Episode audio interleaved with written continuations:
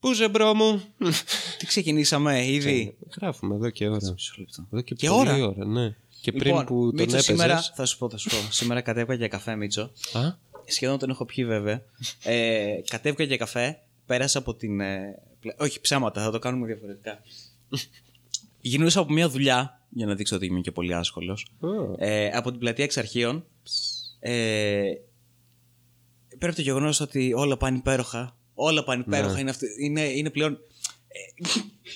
ουτοπία, θα σου πω, η προπροηγούμενη φορά ήταν που σου είχα πει ότι είχα περάσει, ρε παιδί μου, και πλέον νιώθω μια απελπισία στην αγορά της πλατείας Εξαρχείων, από την άποψη ότι έχουν κουραστεί όλοι, έχουν γίνει πάρα πολύ εχθρικοί και επιθετικοί, από την άποψη ότι περνούσα και ο άλλος δεν ήταν καν περίμενε, ξέρω εγώ, να πάω κοντά να με κοιτάξει, ξέρω εγώ, και με το βλέμμα κάπως να γίνει ιστορία κτλ.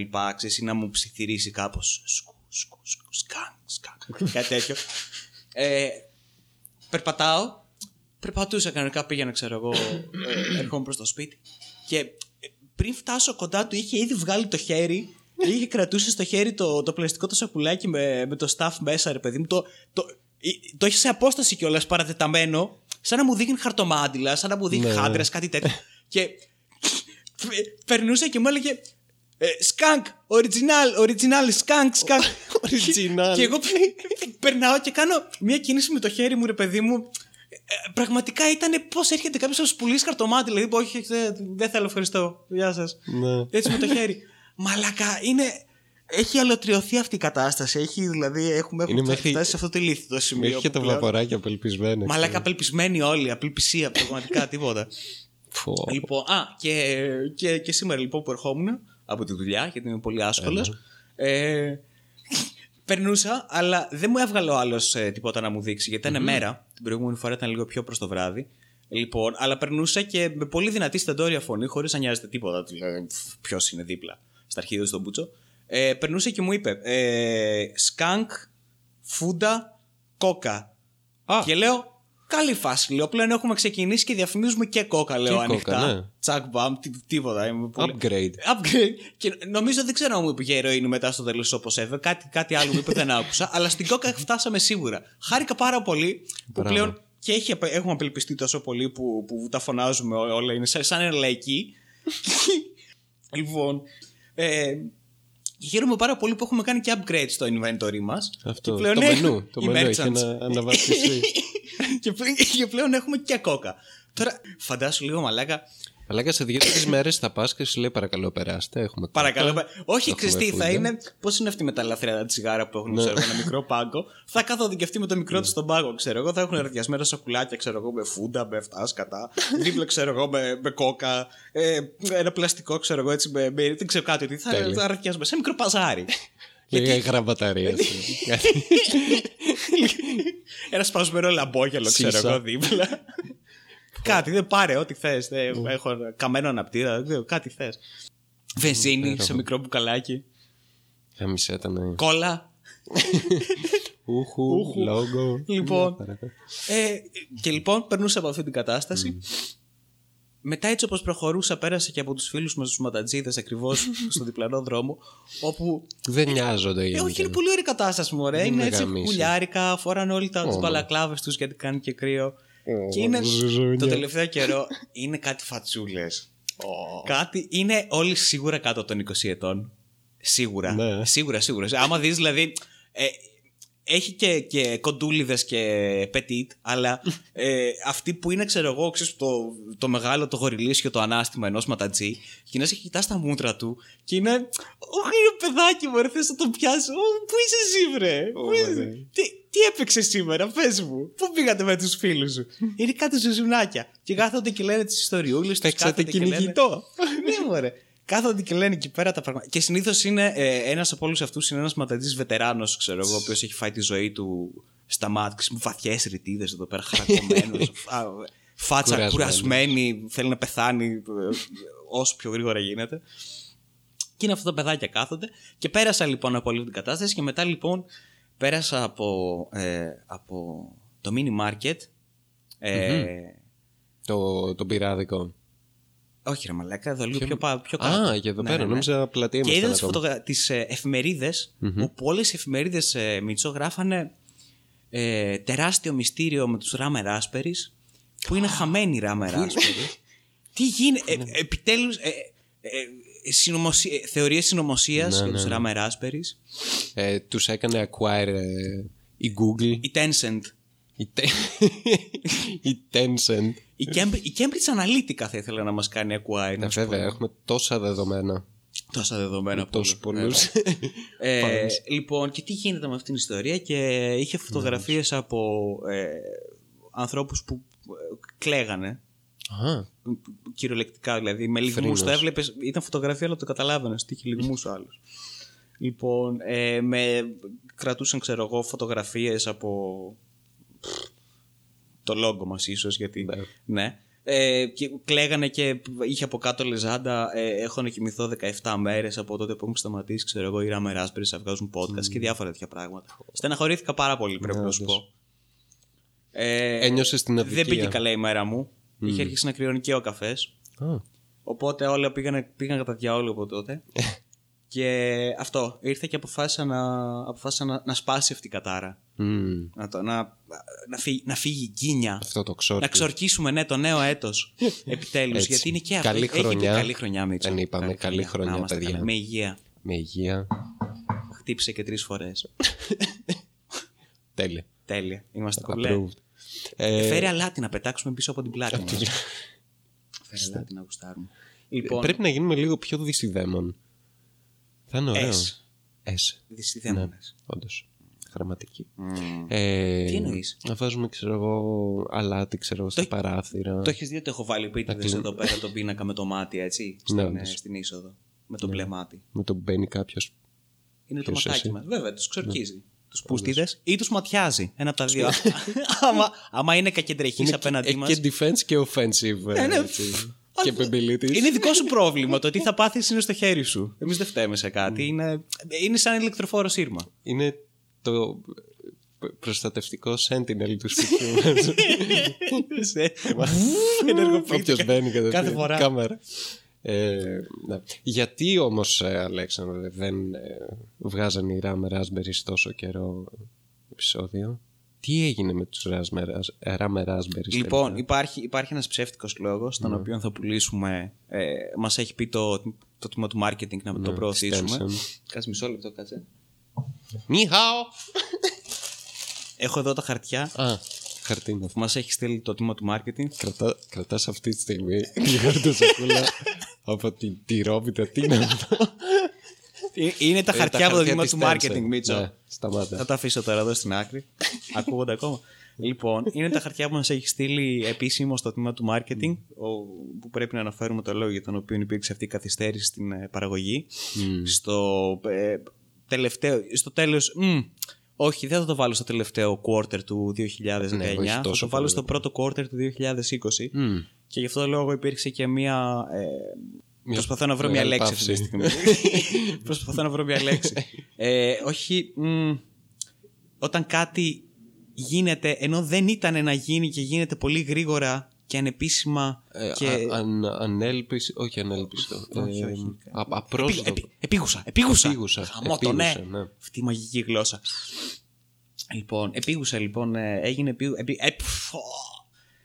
Έγινε επίγον συμβούλιο των Board of Directors, όπου γκρινιάζανε όλοι. Υπήρξε πολύ μεγάλη μουρμούρα και κριτική απέναντι στην παραγωγική διαδικασία του πρώτου τετραμήνου του 2020. Και όλα αυτά, λοιπόν, οδηγούν στο να αναφέρουμε τον ψεύτικο λόγο, ρε παιδί μου, που δεν έγινε αυτό. Ο ψεύτικος λόγος είναι ότι δεν έχουμε ίντερνετ.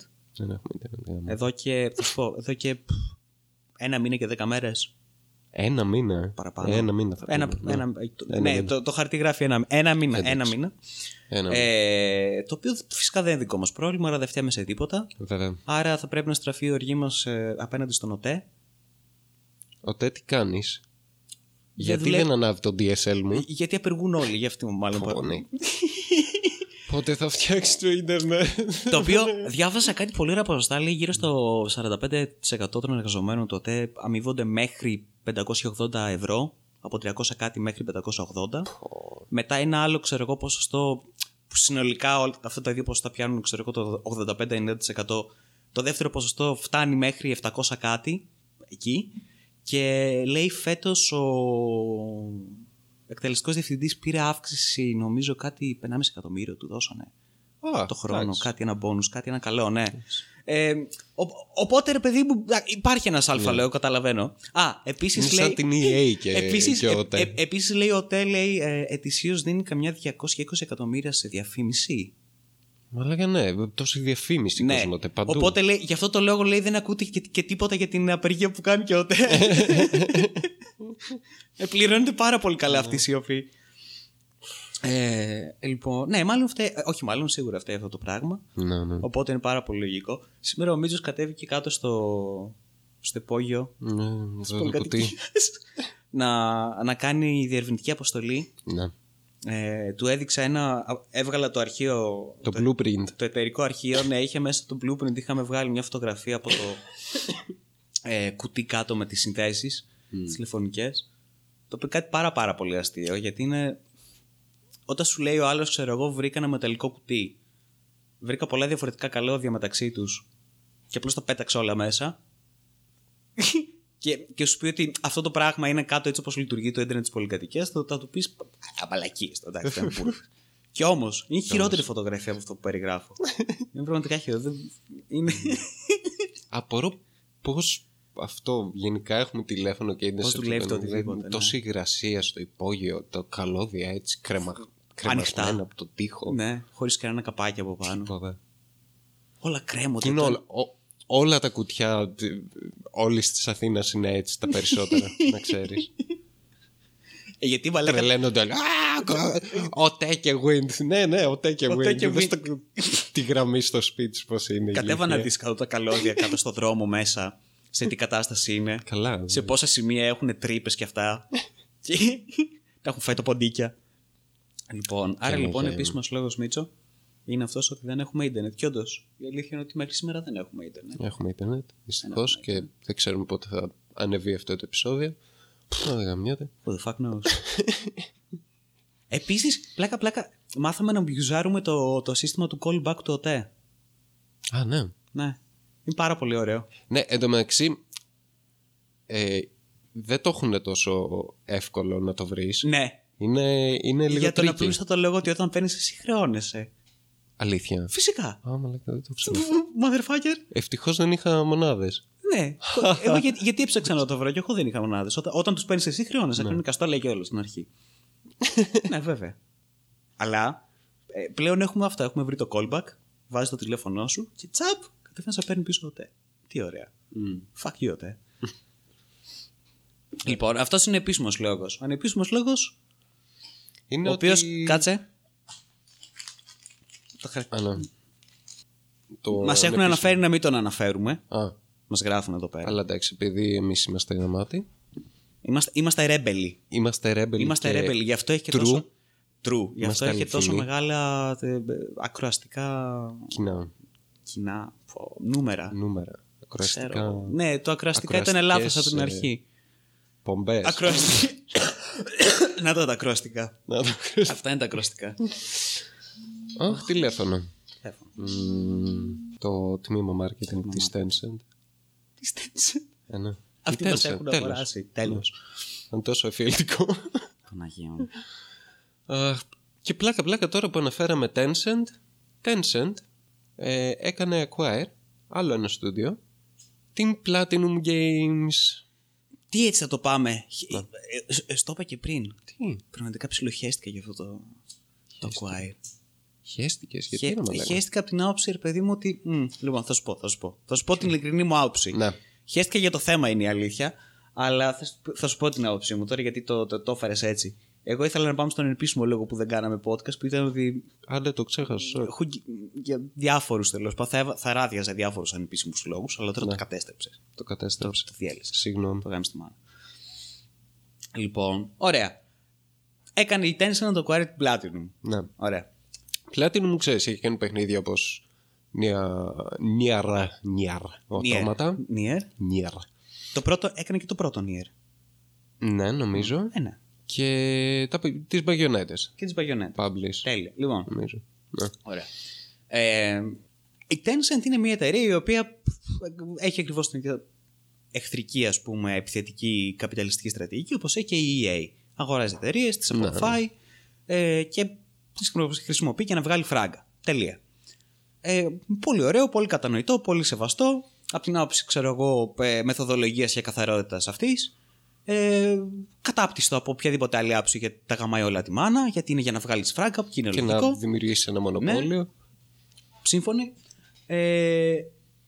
Τι να κάνουμε, αγόρασε την Platinum. That's life. Πολύ κακός, πολύ λάθος. Καλά να πάθουν αυτοί που είναι στην Platinum τώρα, γιατί θα χάσουν όλα τα IP τους. Απ' την άλλη, η Platinum έχει ορισμένα IP τα οποία γαμάνε. Γαμάνε πάρα πολύ ξεχωριστά, πολύ ιδιαίτερα. Πολύ αγαπημένα γενικά, ας πούμε, σε gaming community. Δεν έχω παίξει ούτε ένα. Μπαγιονέτα έχω παίξει λίγο. Nier έχεις παίξει, Όχι, Μπαγιονέτα. Ναι. Δεν έχω παίξει ούτε ένα, λυπάμαι που το λέω, γιατί τι να κάνουμε, PC gamer. Παίξει το Nier, είναι και στο Steam. Αλήθεια. Ναι. Αχ, ναι, μαλάκα, το τέτοιο το. Έχεις τι για το. Μπαγιονέτα δεν ήταν. Ναι, όντως, έχεις απόλυτο δίκιο. Εντάξει, τι να κάνουμε, δεν τα έχω παίξει. Λυπάμαι. Κάτι μπορεί και να γίνει αυτό το πράγμα. Παρ' όλα αυτά, και το Nier είναι εξαιρετικό, ειδικά το πρώτο από άψη narration, από άψη. Καλά, το gameplay ήταν πολύ, πολύ ιδιαίτερο και πολύ κουλό, γιατί η Ιαπωνία. Καλά, τι άλλο. Αλλά και αισθητικά φανταστικό και μουσική επίσης φανταστική, ξανά η Ιαπωνία. Ναι. Μπαγιονέτα είναι ένα IP το οποίο λατρεύω. Λατρεύω απίστευτα, γιατί είναι. Η Μπαγιονέτα είναι, το έχει πει πάρα πολλές φορές ο δημιουργός, του οποίου δεν θυμάμαι. Ή δημιουργός. Γυναίκα είναι. Κάτσε μισό λεπτό. Μπαγιονέτα. Ναι, γυναίκα. Μισό λεπτό, προσπαθώ. Το προσπαθώ λίγο. Γυναίκα. Κάτσε ρε μαλάκα, στον Μπαγιονέτα 2. Η Μπαγιονέτα το έχει κάνει γυναίκα και είναι αστείο, γιατί το είχε αναφέρει σαν απόδειξη ότι το gaming είναι σεξιστικό ή σαρκίζει. Τον Μπαγιονέτα. Λοιπόν, τον μπερδεύω με τον game director του Bayonetta 2, που είχε πει ότι η Bayonetta είναι η dream γυναίκα μου. Κάτι τέτοιο. Με κάτι αντίθετο, δεν θυμάμαι, κάτι τέτοιο. Τέλος πάντων, whatever. Η Bayonetta είναι κυριολεκτικά το πιο female empowering πράγμα το οποίο υπάρχει. Μια απίστευτη κομμενάρα, γυναικάρα, 2 μέτρα και φεύγα. Είναι full μέσα στο stylish absurd, ξέρω εγώ, θέμα που έχουν οι Ιάπωνες με τα σύγχρονα άνιμε, όπου όλα είναι γελία και στυλιζαρισμένα με εκεί πέρα που δεν πάει και είναι τόσο ευχάριστο, τόσο ωραίο και τόσο αστείο. Το οποίο ξεκίνησε με τον Devil May Cry, ρε παιδί, με αυτό το gaming, θέμα στο gaming, και η Bayonetta το πήρε και το συνέχισε επάξια. Όπως επίσης και στο. Είναι κάτι μερικά. Καλά, έχει πολλά ιαπωνικά παιχνίδια που είναι έτσι. Προσπαθώ να θυμηθώ. Απλώς ότι δεν είμαι στη ειδική σε αυτά. Όχι Kill All Heroes. Το Kill All Heroes. Α, το που θα βγει τώρα καινούριο. Ναι, το. Αυτό είναι αντίστοιχα, ας πούμε. Όχι, Gone. Πώς ήταν. God. Γάμισε εδώ. Βλέπεις, άμα είναι αυτό. Άμα δεν παίζεις, ας πούμε, αντίστοιχα παιχνίδια, πώς το διάλογο να ξέρεις, το διάλογο γίνεται. Τι να κάνουμε. Τέλος πάντων, Bayonetta, εξαιρετικό IP, φανταστικό. Ναι. Και πρώτα απ' όλα και εξαιρετικό gameplay επίσης, μαλάκα. Είναι φανταστικό fighting game. Πάλι στα επίπεδα Devil May Cry μπορείς να κάνεις παπάδες και είναι και πάρα πολύ δύσκολο για να κάνεις παπάδες. Όλα τα ιαπωνικά παιχνίδια είναι δύσκολα. Να βγάλεις S rating, ως συνήθως. Λοιπόν, κρίμα, λυπάμαι πάρα πολύ που έφυγε όλη αυτή η κατάσταση. Και δεν είναι μόνοι, έρχονται κι άλλες σίγουρα. By the way, το Terminator χθες που είδα είναι της Tencent. Όπως περισσότερες ταινίες. Tencent Pictures. Ναι, Tencent Pictures, φυσικά. Είχε Κινέζους μέσα στην ταινία. Δεν είχε Κινέζους, αλλά είχε άπειρους Μεξικάνους. Είχε αυτό το θύμα, ότι Μεξικάνοι. Ναι. Ήταν woke ταινία γενικά. Το άκουγα, στη μισή ταινία μιλούσαν ισπανικά. Μιλούσαν ισπανικά και ήταν όλη η κατάσταση στα σύνορα, δηλαδή στις μεγαλοπόλεις, όλοι οι άνθρωποι όλοι οι Μεξικάνοι ήταν δείγματα ανθρωπιάς, άγνωστοι μεταξύ τους. που είμαι σίγουρος συμβαίνει σε όλες τις κοινωνίες και ειδικά σε μια κοινωνία όπως το Μεξικό που τι να κάνουμε, είναι φτωχές χώρες, οπότε πολύ μεγαλύτερη εγκληματικότητα, πολύ μεγαλύτερη εξαθλίωση της ανθρωπιάς. Για να, παρόλα αυτά σε αυτή την ταινία Μεξικανοί ήταν κάποιοι είδους άγιοι άνθρωποι. Και εκείνο που εντάξει μου πέθανε ήταν εκείνο το αστείο που έκανε. Κανείς δεν θα ήταν μέλος καρτέλ. Ναι, ναι. Κανείς δεν διακινούσε ελαφρέα ανθρώπους στα σύνορα. Προφανώς. Και εκείνο που μου πέθανε ήταν η ατάκα που είπε εκείνη η Μεξικάνα. Αχ, τι είχε πει να δεις. Α, ναι, που ήταν. Κάτι είχε πει η Σάρα. I wish it wasn't so crowded here. Α, ναι, που είχαν πέσει στα σύνορα και ήταν ένα κάρο Μεξικάνο και η Σάρα Κόνορ, crumpy old woman, κλασικά όλη την ώρα γκρινιάζει. Και είχε πει ότι I wish it wasn't so crowded here. Και έγινε η Μεξικάνα και λέει I wish you weren't so white. Jesus fucking Christ. Τι ρατσισμός είναι αυτό. Χαλάρωσε λίγο. Εντάξει, οκ. Δηλαδή, το επόμενο είναι ανάψτε τους φούρνους τώρα. Κάψτε τους. Κάψτε τους όλους. Στη βυρά, όλοι λευκοί. Μ' αρέσει αυτό, είναι πολύ ευχάριστο. Όχι, είναι επικοδομητικό. Πώς θα καταπολεμήσεις τον ρατσισμό? Με περισσότερο ρατσισμό. Με άμεσο ρατσισμό. Με αντιρατσισμό. Με ευθύ ρατσισμό. Σαν πύραυλος κρούδες. Λευκέ. Στο διάλο μαύρε. Αντεγαμίσου λευκέ. Τέλεια. Τελικά ήταν ταινιάρα. Ταινιάρα, ίσως το καλύτερο Terminator. Ακόμη και το 3. Ήτανε μαλάκα. Καταρχάς, όλες αυτές τις ταινίες, οι franchise ταινίες που βγαίνουν και κάνουν άπειρα remakes, Terminator, Rambo, που έχουν φτάσει σε ένα σημείο, σε ένα critical σημείο, όπου εντάξει, όλες αυτές οι action ταινίες παίζουν με το θέμα, ξέρεις, τι είναι πραγματικότητα και τι όχι, ξέρω, δηλαδή πόσο ρεαλιστικό είναι αυτό που είδες αυτή τη στιγμή. Ναι, ναι. Που εντάξει, στις παλιές ταινίες, ειδικά στην εποχή των 80s, το επιτρέπεις πολύ άνετα αυτό. Τώρα δεν μπορείς να το αποδεχτείς, γιατί συμβάλλει και το γεγονός ότι όλοι αυτοί οι ηθοποιοί είναι κολόγεροι. Είναι 80 φεύγα 70 φεύγα, sorry, εντάξει, τους πέθανα. Και βλέπεις τώρα, για παράδειγμα, στο Terminator μια Σάρα Κόνορ η οποία είναι κρεμασμένη, βλέπεις τις λιτίδες. Τι να κάνει η γυναίκα, ρε μαλάκα? Και στο πρώτο πλάνο, ρε μαλάκα, βγαίνει με ένα 45 και αρχίζει πα ρίχνει, πετάει το 45 και βγάζει μπαζούκα. Και λες, αυτή η κολογρέτζο έβγαλε μπαζούκα. Άσε κάτω την μπαζούκα, γιαγιά, σε παρακαλώ. Και πιάνει το Terminator και τους πάει τη μούρη, ρε μαλάκα, μία γιαγιά. Δηλαδή, οκ, εντάξει, χαλαρώστε λίγο. Ευτυχώς δεν έχει καθόλου στεοπόρος στην οικογένειά του. Τα CGI, μαλάκα, ήταν απαράδεκτα. Στην αρχή ξεκινάει, νομίζω, το πρώτο πλάνο είναι με ένα CGI τη Σάρα Κόνορ και τον Σταλόνε. Το Σταλόνε, λέω, Χάιντε. Και τον Σφατζενέκερ νέους, και είναι απαράδεκτα τα CGI. Μετά κάποια είδα το διορθώσανε. Χειρότερα το χαμένο μουστάκι του Κάβιλ στο Superman. Λίγο που είχα δει εκείνη τη σκηνή που υπήρχε και στο τρέιλερ που πιάνει η Terminator, ναι, ναι. Τη βαριά, και έκανε ένα πολύ καθόλου Newtonian physics swing. Και φαινόταν χάλια σαν CJ. Αυτό το διορθώσαν στο τελικό προϊόν, από ό,τι είδα. Αλλά γενικά ήταν παράδεκτα τα CGI. Ο Σφατζενέκερ ήταν θεός. Ο Σταλόνε. Ο Σταλόνε ήταν θεός. Μαλακά. Ήταν θεός. Γάμισε. Πάλι καλά. Ναι. Και ατακάρες. Οι ατάκες των υπολείπων ήταν μόνο cringe. Τι να. Ουσιαστικά κάναν το ίδιο πράγμα, την ίδια ιστορία, απλά ένα alternative universe, γιατί ουσιαστικά το κλείσανε στα προηγούμενα, ότι το σβήσαμε αυτό το μέλλον, οπότε τι θα κάνουμε σε ταινία? Θα κάνουμε το ίδιο μέλλον με άλλα ονόματα. Ωραία. Θα λέγεται Skynet, θα λέγεται Legion. Μάλιστα. Ωραία. Ο Terminator που θα έρθει εδώ δεν θα είναι άντρας, θα είναι γυναίκα, αλλά όχι full robot, augmented. Για να λίγο και ξέρεις, να πιο relatable. Ναι, είναι άνθρωπος. Είναι πιο αυτή η τύψα που έκανε το Terminator ήταν ο μεγαλύτερος μαλάκας που έχω δει. Δηλαδή έσπαγε στο ξύλο αθώους χωρίς κανένα λόγο. Έτσι, ξύλο. Πήγε. Ήταν κάτι. Την μπουζουριάσαν τέλος πάντων η μπάτση.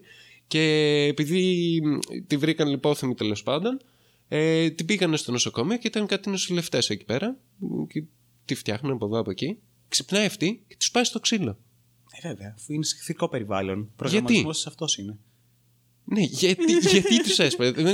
Δεν ήταν ούτε μπάτσι, ούτε στρατιωτική κάτι. Δεν υπάρχει καμία σκέψη από πίσω αυτό. Τους νοσηλευτές σηκώθηκε και επιδεικτικά έτσι και με υφάκι κιόλας. Είπε και κάποια ατάκα αντίστοιχη, ξέρω εγώ. Μαλάκα. Δηλαδή δεν είναι ούτε καν seek and destroy, ξέρω εγώ, τελείως μηχανική διαδικασία. Είναι κολοπεδαρίσια. Ναι, ναι. Γιατί δεν είναι ρομπότ. Θα το κάνω γιατί μπορώ και να πάω να γαμηθείς. Αυτό. Πούστη. Παράδεκτη. Απλώς αυτό. Είχα ιδιαίτερο θέμα με αυτό. Ενώ το τελευταίο Ράμπο μου άρεσε σχετικά. Εντάξει, δεν ήταν το καλύτερο Ράμπο, αλλά ναι, που βλεπόταν. Είχε φάση και είχε κάποια ωραία πράγματα. Και μια φανταστική σε κάνει στο τέλος επίσης. Ναι. Και ήταν και believable. Και έπαιξε κιόλας με αυτό. Γιατί είχε μια σκηνή σχετικά στην αρχή όπου λες τι πάνε να κάνουν εκεί. Τώρα θα δει ο Ράμπο, ξέρω εγώ, 80 χρονών, 100 άτομα έτσι. Και στο γυρνάει όχι και το σπάσει στο ξύλο, όντως ξέρω εγώ. Και όντως στο τέλος που είναι όλο το fighting scene, όλο το sequence, το fighting sequence, όλα τα killings που κάνει ο Ράμπο δεν είναι όπως τα παλιά, ξέρω, που είναι ξέρεις, στρατός τελείως, τα γαμάει όλα, ρίχνει ελικόπτερο με πέτρα στο πρώτο Ράμπο. Θεός. Ναι, ρε φίλε. Ξέρει ακριβώς που να ρίξει την πέτρα, ρε μαλάκα. Το ελικόπτερο το έχει λύσει και το έχει δέσει 10 φορές. Όλους τους σκοτωμούς που έκανε, ξέρω εγώ, ο Ράμπος το τελευταίο ήταν απόλυτα ρεαλιστικά killings, ξέρω εγώ, για την ηλικία του. Γιατί ήταν παγίδες όλα. Δεν είναι ότι τους έσπριξε το ξύλο από εδώ. Εντάξει, έπιανε και έσπριξε το ξύλο, αλλά δες τον όπως είναι, ρε μαλάκα. Ακριβώς γι' αυτό εμένα μου άρεσε η τελευταία σεκάνς. Εκτός βέβαια από το τελευταίο που του έβγαλε την καρδιά, αλλά είναι Τζον Ράμπο. Μετά από όλο αυτό το πράγμα, όχι απλώς το δικαιολογείς, λες ναι, ρε φίλε, ρε, άντε γαμίσου, ξέρω εγώ. Γι' αυτό μου άρεσε η όλη σεκάνς, γιατί πρώτα απ' όλα έδειξε ότι όλο αυτό προέρχεται από πολύ βαθιά εμπειρία Βιετνάμ. Ότι έχω μάθει να πολεμώ με ανταρτοπόλεμο όπως ο εχθρός, ειδικά όταν είμαι σε πολύ μειονεκτική θέση, που όταν έρχονται να μου επιτεθούν, τι θα κάνω παγίδες, να πάνε να γαμηθούν. Και παγίδες οι οποίες, ξέρω εγώ, αυτό. Μπορώ να το σκοτώσω τον άλλον με όσο λιγότερο effort μπορώ να βάλω εγώ, πρακτικά να πεθάνει μόνος του. Γι' αυτό είναι το όλο νόημα της παγίδας.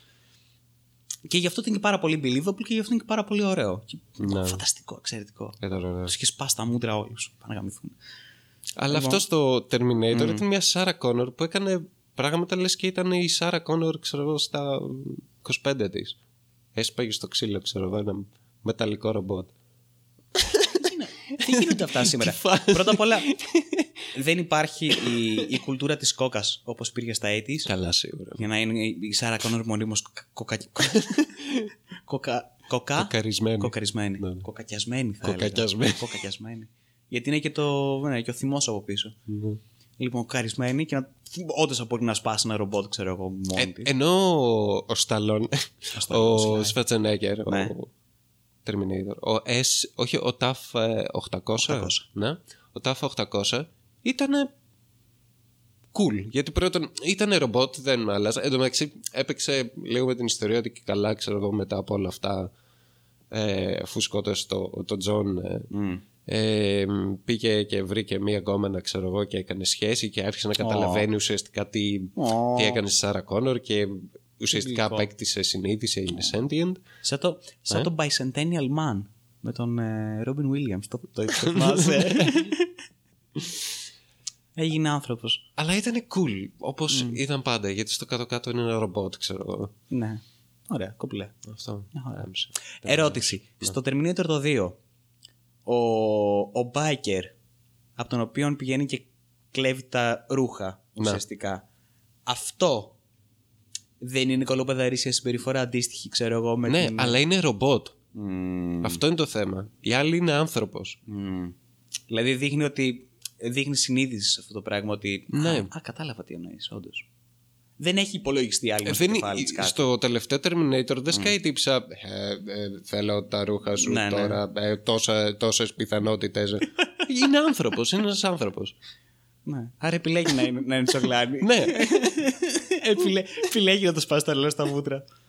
Παράδεκτη, παράδεκτη. Και πιθανότητα γνωρίζει ότι είναι γιατροί και τι είναι γιατροί και τι κάνουν οι γιατροί. Άρα, όντως. Επιλέγει εκείνη τη στιγμή να σπάσει τα μούτρα κάποιου γιατρού. Ένα νοσηλευτικό προσωπικό. Ναι, που τη βοήθησε. Που τη βοηθάει. Ωραία, ευχαριστώ. Να είσαι καλά. Έκανα τη δουλειά μου, bitch. Μα αλλά κάτι κολομέρα. Θα γυρίσει αυτός ο γιατρός που ξέρω εγώ μετά σπίτι, γυναίκα. Πώς ήταν η μέρα που. Τι να σου πω. Έκανα τη δουλειά μου και με σπάσω στο ξύλο. Θα άρχισε να σπάει, ξέρω εγώ, θα κλαίει. Παρετούμε. Ναι, παρετούμε, μπορώ άλλο. Θα είναι νοσηλευτική. Να βοηθήσω, θέλω. Αλλά αυτό κατέστρεψε τη ζωή ξέρω εγώ μερικών ανθρώπων έτσι. Μόνο και μόνο επειδή είναι σοκλάνη. Απίστευτο. Απίστευτο νομίζω. Και πού ξέρεις τι έκανε trigger μετά και τι άλλαξε στο μέλλον. Α, τώρα το βγαίνει. Ναι. Αυτό. Περίμενε τώρα. Κάνεις αναφορά στην θεωρία του χάους που μάθαμε στο Jurassic Park. Το φαινόμενο της πεταλούδας. Το φαινόμενο της πεταλούδας. Πώς μια πεταλούδα. Η οποία χτυπάει τα φτερά της στην Αμερική. Πόσο Άστον Κούτσερ. Πόσο Άστον Κούτσερ που χτυπάει τα φτερά του στην Αμερική, στην Καλιφόρνια.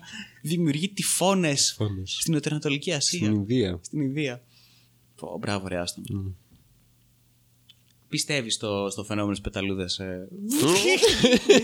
Πιστεύεις στη θεωρία του χάους. Πιστεύεις τη θεωρία του χάους πως αν αφήσω μία σταγόνα εδώ πέρα στο χέρι μου και τρέξει προς το καρπό μου, τρέξει τη δεύτερη φορά σε άλλο σημείο, γιατί συμβαίνουν 1.002 διαφορετικά πράγματα με το τοπίση του δέρματος, των τριχών, της θερμοκρασίας, ο αέρας, η ενέργειά μας, τα τσάκρα. Αλλά δεν το λες σαν τον... Πώς το λένε, πώς θυμώ, ποιος καλέσει. Τώρα, αν σου πω ότι μου βγαίνει το Dijsselbloem στο μυαλό. Dijsselbloem. Γιατί? Δεν ξέρω γιατί. Αλλά... Jeff Goldblum. Ναι. Jeff Goldblum. Πρέπει να το λες με το χάρισμα που έχει ο Jeff Goldblum. Δεν μπορώ να το λέω. Να με κάνεις να νιώσω σαν την μικρή Λόρα Ντέρν. Να σκυρτήσει η καρδιά μου σαν την Λόρα Ντέρν. Δεν μπορώ να το κάνω αυτό, νομίζω, γιατί δεν έχω το χαρίσμα του Dijsselbloem, του γερούν. Είναι ένας eternal. Περπατάει ανάμεσά μας. Περπατάει στο Hollywood. Αυτή είναι η εξήγηση. Αυτή είναι η καλύτερη εξήγηση που υπάρχει για το βλάκα του Goldblum. Ναι, είναι ως eternal. Υπήρχε από πάντα. Δηλαδή η συμπεριφορά του συνάδει πάρα πολύ με τη συμπεριφορά, ξέρω εγώ, μιας υπερκενός πλάσματος το οποίο έχει υπάρξει χιλιάδες χρόνια, ξέρω εγώ. Οπότε πλέον είναι απόλυτα εναρμονισμένο με αυτή τη γελία ύπαρξη την οποία περνούμε όλοι. Ναι, δεν είναι ένας eternal, όντως. Είμαι σύμφωνος. Και αυτό καθόταν ουσιαστικά παίρνει μηνύματα μέσα από τις ταινίες. Γι' αυτό και δεν τον νοιάζει, ξέρω εγώ, να είναι ηθοποιός και όπως πολλοί άλλοι ηθοποιοί παίζει τον εαυτό του. Ο Jeff Goldblum παίζει τον Jeff Goldblum. Σε όλες τις ταινίες παίζει τον Jeff Goldblum. Τελείως. Και γι' αυτό τον αγαπάμε κιόλας. Έχει γίνει ξανά αυτή η συζήτηση σε podcast. Δεν νομίζω για τον Jeff Goldblum. Όχι. Την έχουμε κάνει. Όχι. Δεν νομίζω. Jeff. Πρόσεξε τώρα. Πρόσεξε γέφυρα που θα δημιουργήσω τώρα. Προετοιμάσου. Όπως λοιπόν ο Jeff Goldblum παίζει το Jeff Goldblum σε όλες τις ταινίες και δεν τον νοιάζει η ηθοποιία. Τη βλέπεις τη γέφυρα με τα ουράνια τόξα από πάνω. Αντιθέτως είδαμε μια ταινία τελευταία. Οκ, νόμιζα για άλλο θα μιλήσω, αλλά οκ, παραπλήσιο. Τι εννοείς, κάτσε μισό λεπτό, όχι. Τώρα με ενδιαφέρει να μάθω το δικό σου. Πες το δικό σου. Μετά, μωρέ, θα το κάνω εγώ τώρα. Αυτή η γέφυρα καταλήγει σε ένα μέρος το οποίο είναι μυστηριακό και για τους δυο μας. Κανείς δεν ξέρει. Λοιπόν, εγώ θα το πήγαινα στο Lighthouse. Εγώ θα το πήγαινα στο The Witcher. Το The Witcher! Φανταστικό. Λοιπόν, μισό λεπτό να κατουρίσω και επανέρχομαι. Ωραία, ναι, κατούρα. Ωραία είναι αυτό, γιατί δεν το κάνω πιο συχνά. Να κατουράμε. Να κατουράμε. Το podcast αυτό. Ωραία, είναι καλή φάση. Μ' αρέσει. Αυτό το podcast. Αυτά τα podcasts. Μόνο αυτό το podcast θα κάνουμε από εδώ και πέρα. Αυτό το συγκεκριμένο. Λοιπόν, έβαλες γράφει. Ναι. Είμαστε στον αέρα. Ωραία, τέλεια. Το καζανάκι ακούγεται. Ελπίζω.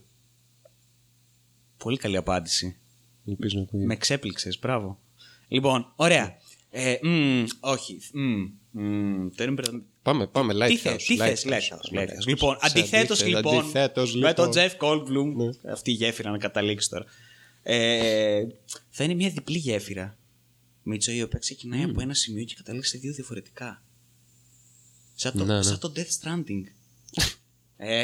By the way, έχει βγει παιχνίδι στο Steam από αυτά που σου λέω να καιρούς τα Game of the Year παιχνίδια που υπάρχουν στο Steam, τα διαμάντια. Λέγεται Man Stranding. Τι είναι όλο. Ένας τύπος που απλά περπατάει σε... Χριστέ μου, γαμώτο, γιατί... Έχουν αρχίσει ήδη τα μιμοπέχνιδα να βγαίνουν. Φυσικά και αρχίσανε, είχαν ήδη τον απαιτούμενο χρόνο, ας πούμε, για να το φτιάξουν σε μια unit του κόλλου. Ναι. Μπράβο. Μια πεσόρα. Λοιπόν, αντιθέτως λοιπόν... Είδαμε το Lighthouse σε δύο διαφορετικές φάσεις. Εσύ το είδες με το Θοδωρή. Ναι. Εγώ το είδα ξαπλωμένος στη ζεστασιά του παπλώματός μου. Γιατί τελείως δεν γίνεται. Ναι. Ο William fucking Dafoe ήτανε όπως το είπα και στο Θοδωρή, ήτανε force of nature. Μαλάκα, ήτανε ένα φυσικό φαινόμενο. Ένα φαινόμενο το οποίο συνέβαινε απλώς μέσα στην ταινία και... Δεν μπορούσε κανείς να το περιορίσει, απλώς το άφηνες να συμβεί, δεν γινόταν να κάνεις κάτι άλλο. Λοιπόν, ο μαλάκας ο Πάτινσον ευτυχώς έπαιξε τόσο καλά, ούτως ώστε να μπορεί να υπάρχει και αυτό στην ταινία δίπλα στον Νταφόε, να είναι τόσο αξιοπρεπής και ικανός, ούτως ώστε να μπορεί να υφίσταται μέσα στην ταινία ως χαρακτήρας. Ήταν εξαιρετικός ο Πάτινσον. Είναι πολύ καλός. Ερμηνιάρα. Αλλά αυτό ο Νταφόε ήταν. Ξέρω να τριχιάζω μόνο που θυμάμαι πώς έπαιζε. Μαλάκα, ο Νταφόε ήταν. Αυτό που είχες πει, ο μυρικός. Ναι, έπαιζε αρχαίο δράμα τελείως. Ο μυρικός ήρωας, δηλαδή. Ποσειδώνας. Τι να πω, είχε ξεπεράσει οποιαδήποτε. Πρώτα απ' όλα. Σίγουρα ήταν θέμα χαρακτήρα, του τι χαρακτήρα έπαιζε, ρε παιδί μου, αλλά είχε ξεπεράσει οποιαδήποτε είδους ανθρώπινης παρουσίας μες στην ταινία. Ήτανε. Τίποτα, ήταν. Δεν ξέρω, ξεπέρασε θεατρικό level. Ναι. Παίξηματος μέσα. Ήτανε. Φυσικά βοήθησε όλη η αισθητική, βοήθησε όλος ο φωτισμός, ο οποίος ήταν μαλάκα φανταστικός φωτισμός όλη την ταινία. Βοήθησε το black and white. Να, όντως, το οποίο μου είπες ότι δεν το γουστάρεις γενικά. Εγώ έχω θέμα με το black and white όταν δεν υπάρχει λόγος και είναι σε φάση θα κάνω μια απλά σπρώμαυρη ταινία. Ναι, pretentious. Ξέρεις τι, αυτό έχει πολύ γέλιο γιατί ο ευκολότερος τρόπος, στο παιδί μου, να κάνεις μια φωτογραφία όποιο φωτογραφία να αυτή, όσο σκατά και να είναι, να την κάνεις, ξέρω εγώ, να φαίνεται έτσι κάπως artistic και έχω κάνει καλλιτεχνικό εδώ πέρα έργο, είναι αυτό να την κάνεις ασπρόμαυρη. Κατευθείαν, ας πούμε, εδώ πέρα υπάρχει άποψη. Ναι, και τις περισσότερες φορές είναι μια μπουρδα και μισή. Οπότε καταλαβαίνω τι λες. Αλλά μαλάκα στο Lighthouse. Καταρχάς η ταινία ήταν. Δεν το καταλάβαινα ότι είναι ασπρόμαυρη. Σοβαρά δεν το καταλάβαινα. Δεν μου περνούσε από το μυαλό ότι αυτό που βλέπω είναι ασπρόμαυρο για κάποιο λόγο. Καταρχάς η ταινία ήταν στημένη σαν 30's movie. Δηλαδή ήταν σε 35' film, ασπρόμαυρο. Ο Έγκερς έχει δώσει μια απίστευτη λεπτομέρεια στα πάντα μέσα όσον αφορά σε ποια ιστορική στιγμή εκτυλίσσεται η ταινία. Γενικά το επίπεδο της λεπτομέρειας στην ταινία ήταν απίστευτο και πόσο αυθεντική ήταν. Ναι. Οπότε καταλαβαίνω γιατί ήταν ασπρόμαυρο, γιατί ήταν όλη η ταινία σε αυτό το φορμά. Δηλαδή και σε φιλμ και το φορμά ήταν τετράγωνο κλασικά. Η ατμόσφαιρα ήταν φανταστική. Τα πλάνα επίσης τα οποία πολλές φορές έτσι όπως κάδραρε και τον... και το Lighthouse και τα κτίρια και όλα αυτά και έβλεψες τον Πάτισον να περπατάει πάνω κάτω και αυτό ήταν πάρα πολύ έντονο αισθητική 30's και τέτοιων ταινιών. Δηλαδή πλάνα... άμα έβαζες ένα film grain έντονο από πάνω και ήταν φουβό, τελείωσε, δεν χρειαζόταν κάτι άλλο. ή το πλάνο που είναι ο Πάτινσον και καθαρίζει το τη Χωάνη από το, πώς το λένε, το alarm. Ναι, ρε μαλάκα. Το κάδρο είναι 30 τελείως. Τετράγωνο και σου κόβει και δεξιά αριστερά. Επίσης το κάδρο εκείνο μου θύμισε και πολύ Τσάπλιν. Αυτό, ναι. Μου θύμισε πάρα πολύ Τσάπλιν και Modern Times και τέτοια πράγματα. Αλλά ήταν φανταστικό έτσι, πώς βγήκε και εμφανίστηκε και πώς το είχε φτιάξει με τη σκάλα και όλες. Αλλά ήταν πάρα πολύ ωραίο. Από εκεί και πέρα ιστορία φανταστική. Δηλαδή, το ξέρεις ότι βασίζεται σε πραγματική ιστορία, αλλά όχι ακριβώς. Λοιπόν, ναι, διάβασα ότι βασίζεται σε μια ιστορία στην οποία είχαν πάει δύο τύποι, ρε παιδί μου, να φυλάξουν πάλι φάρο, αλλά γενικότερα ήταν πολύ σπάνιο, λέει, να πηγαίνουν δύο, συνήθως πήγαινε ένας. Ναι. Οπότε λέει, δεν ξέρουμε κατά πόσο ισχύει αυτή η ιστορία. Είναι στα επίδα, ξέρω εγώ. Όχι, πήγαν όντως δύο. Ναι, συνέβη, ρε παιδί μου, αλλά είναι πολύ ασαφές το τι έγινε, γιατί εντάξει, άλλωστε ένας έφυγε από εκεί, οπότε who the fuck knows. Ναι. Λοιπόν, τέλος πάντων, και πήγανε και λέει κάποια στιγμή, τέλος πάντων, όντως ήταν μεθυσμένοι κάτι, τέλος πάντων, και ο ένας από τους δύο σκότωσε εμβρασμό ψυχής τον άλλο. Mm-hmm. Και τον πήρε και τον έθαψε δίπλα από το Lighthouse. No. Αλλά δεν τον έθαψε αρκετά βαθιά. Είχε αρχίσει, ξέρω εγώ, με μία μπόρα που έγινε μεγάλη, τέλος πάντων, και με κύματα και τέτοια. Λίγο ξεθάφτηκε αυτός. No. Και είχε εμφανιστεί το χέρι του, το οποίο ήταν σαν να καλεί, ξέρω εγώ. Ήταν σε μια πολύ περίεργη γωνία που ήταν σαν να καλεί, ξέρω εγώ, κάποιον προς αυτόν. No. Και τέλος πάντων, κάποια στιγμή ήρθανε, τον πήρανε και λέει, όταν τον πήρανε και τον βγάλανε έξω, φαινόταν, ξέρω εγώ, σαν είχε γεράσει 20 χρόνια, κάτι αντίστοιχο ήταν. Είχε σπάσει ο άλλος. Μαλάκα. Χριστεύω. Είχα διαβάσει ότι ήταν αυτό εδώ, είχαν πάει δύο και ότι ένας πέθανε, αλλά ο άλλος δεν είχε πει ότι τον σκότωσε, ότι έγινε ατύχημα, κάτι τέτοιο. Οκ. Παίζει να μην είχα διαβάσει καλά, δεν θυμάμαι. Τέλος πάντων. Και ναι, πολύ ωραία και ιστορία από αυτό που ήταν ουσιαστικά ο μύθος του Προμηθέα. Αυτή είναι η μία εξήγηση. Ναι. Αυτό ήταν, αλλά ξεκάθαρα. Φυσικά, κοίταξε, και αισθητικά και συμβολικά και όλα αυτά. Ξεκάθαρα, εμένα αυτό μου φάνηκε. Ναι, και όντως ότι ήταν μία μεταφορά, ένα adaptation του μύθου του Προμηθέα. Και πάρα πολύ ωραίο adaptation κιόλας, μαλάκα, ήταν φανταστικό. Γιατί. Και οι χαρακτήρες οι ίδιοι έχουν τέτοιους ρόλους και τέτοια αρχέτυπα, ρε παιδί μου, που είναι αυτό ακριβώς όπως είναι και ο μύθος του Προμηθέα. Δηλαδή, να το δεις αρχετυπικά, αυτό είναι. Αλλά μου άρεσαν πάρα πολύ όλες οι αναφορές σε αρχαίους μύθους για τη θάλασσα ή ξέρω σε μύθους για τη θάλασσα από ναυτικούς και από αυτά. Γενικότερα, ό,τι narration κάνει ο Νταφόε και ό,τι αναφορά έχει σε πλοκάμι, γοργόνα και φλιαχτά και τέτοια πράγματα.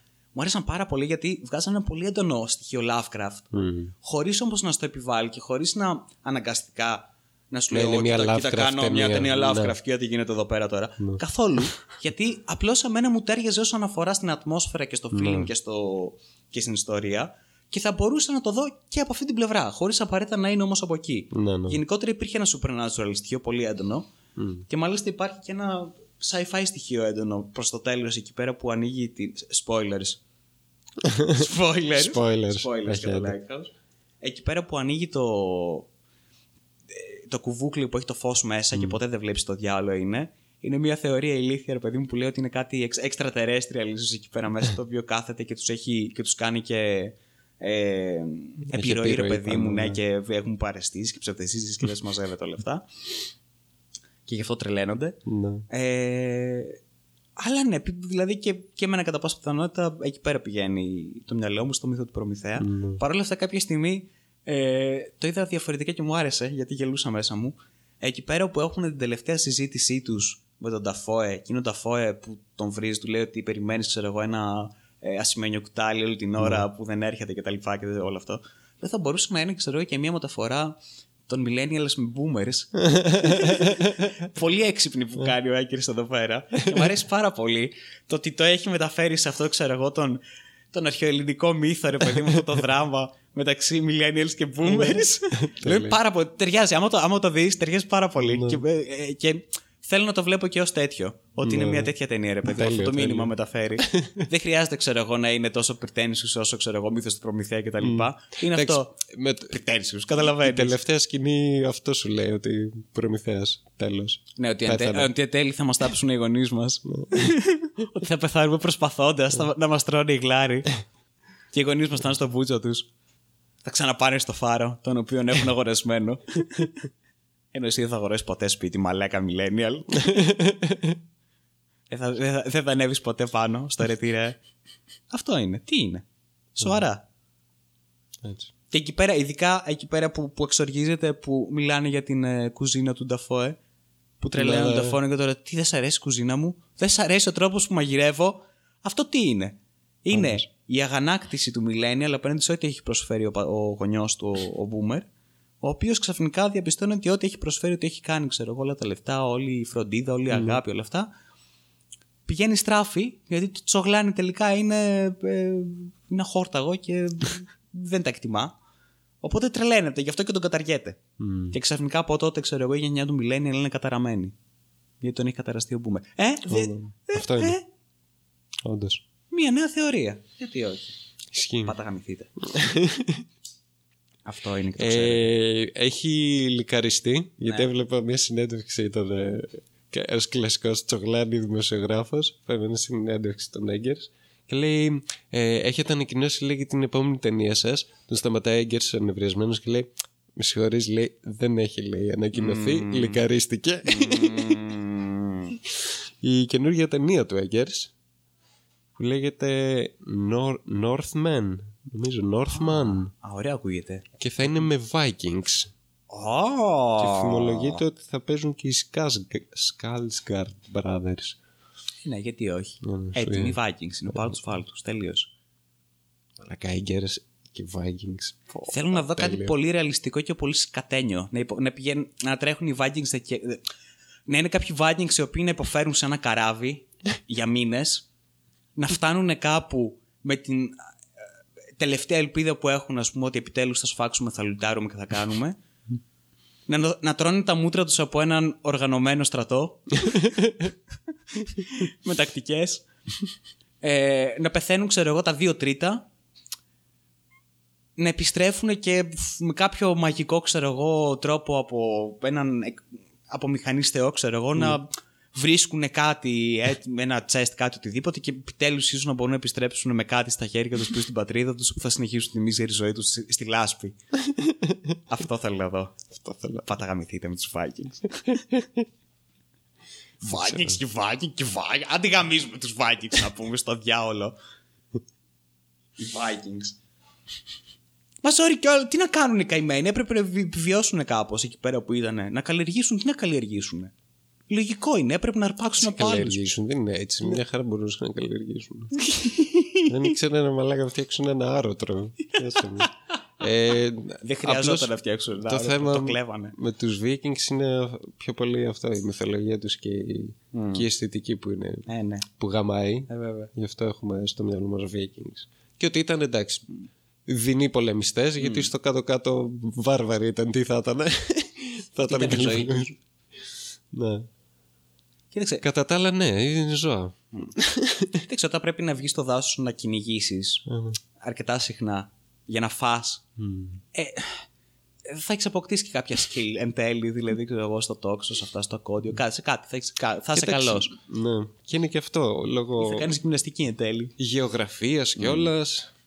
Ανέβα το βουνό, κατέβα το βουνό, ξανανέβα το βουνό, ξανακατέβα το βουνό. Κρύο. Όπως ο Γκάλ, που είχε ανεβάσει εκείνους τους... από το Vice.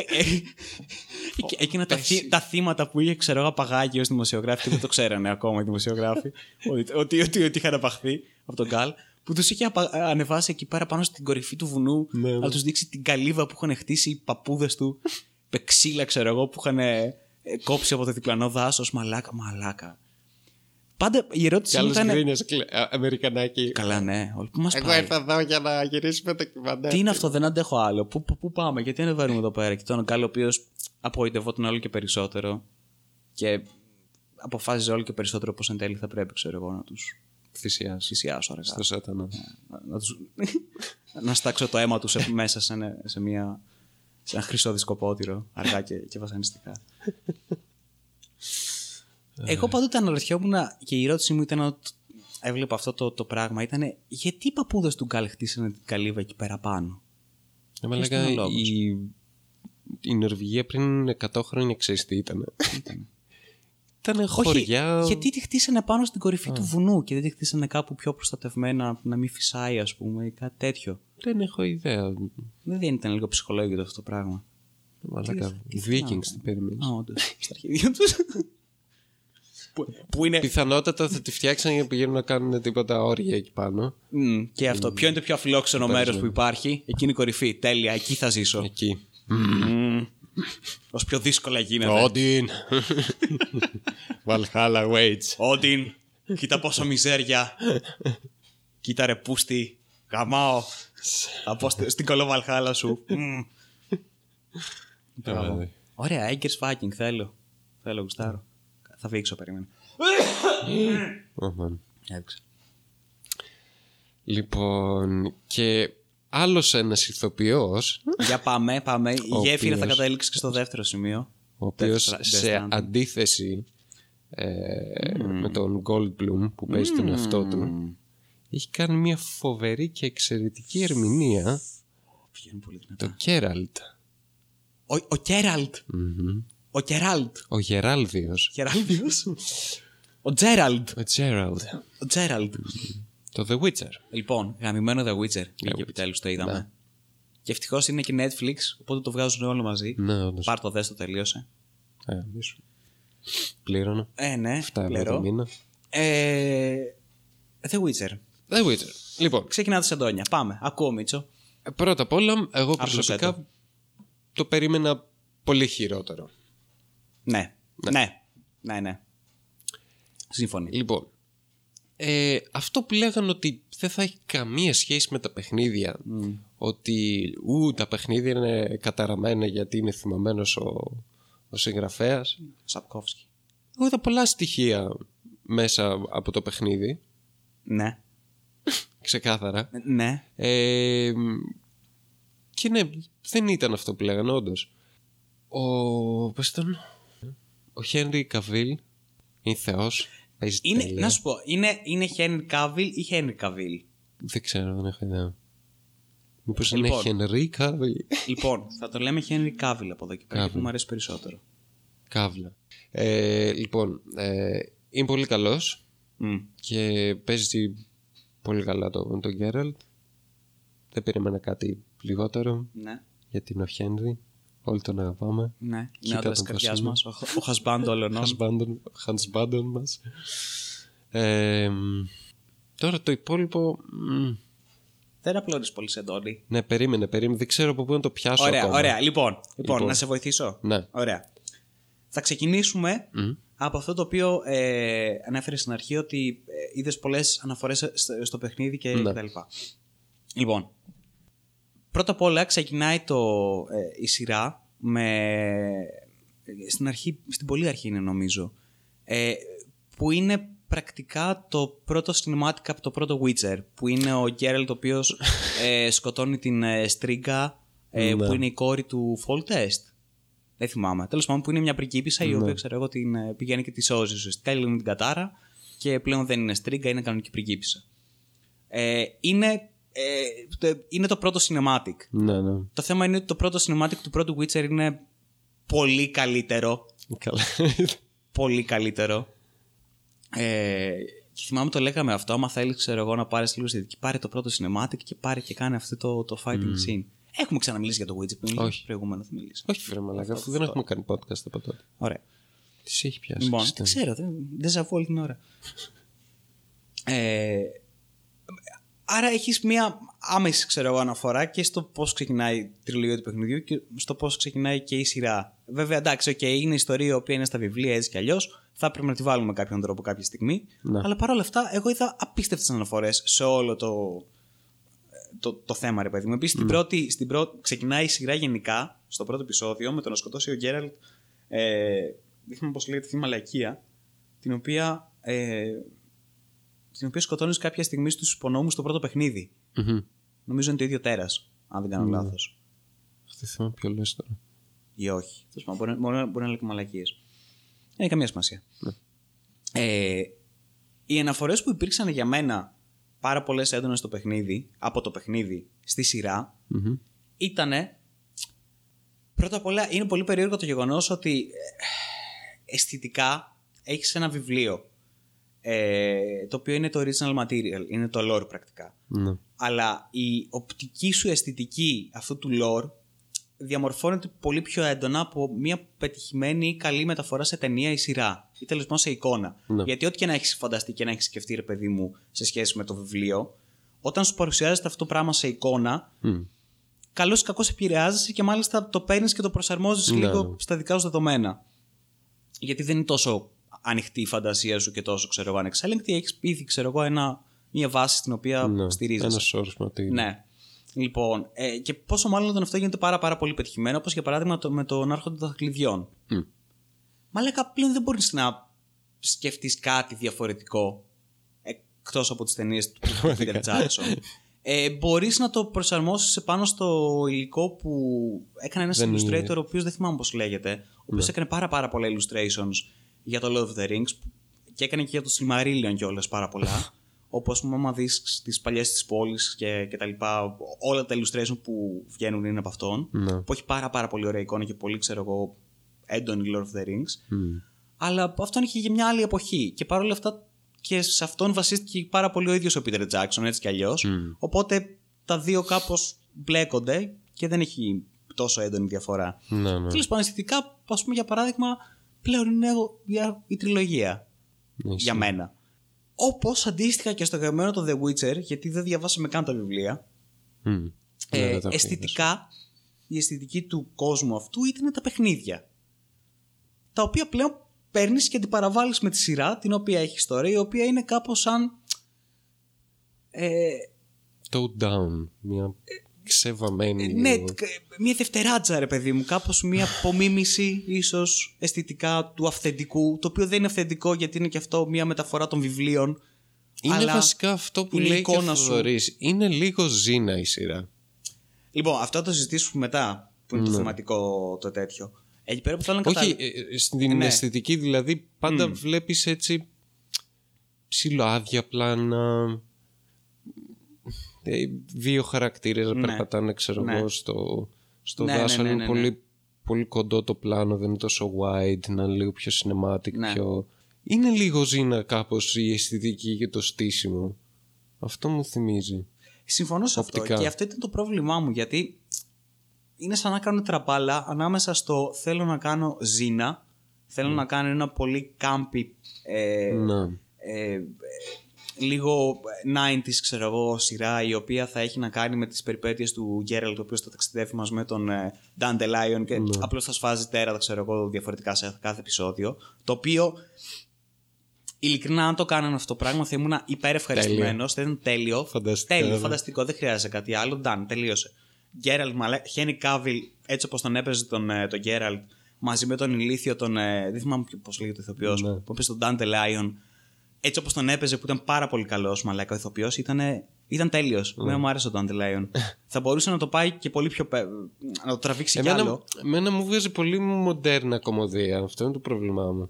Ναι, αυτό εξιστεί. Είναι το πρόβλημα που είχε με τα τραγούδια του. Επειδή ήταν πολύ μοντέρνος ο τρόπος που τραγουδούσε και πάσαρε τον εαυτό του. Και το παίξιμο. Δηλαδή ήταν σαν ένας νέρντουλας σε κλασική σειρά κομμωδιών. Ναι. Θα ήθελα να το τραβήξει περισσότερο προς Γκαμπριέλα. Ναι, αυτό. Δηλαδή θα γούστερα. Να είναι λίγο πιο χαλαρός, αλλά γελίος, να είναι νευρωτικός νέρντουλας. Ναι. Αυτό θα γινόταν όλη η σειρά, έχει αυτό το θέμα ζήνα. Ναι. Και το ηλίθιο πράγμα, ρε παιδί μου, να βλέπεις. Να βλέπεις Power Rangers. Τέτοιο θα ήθελα.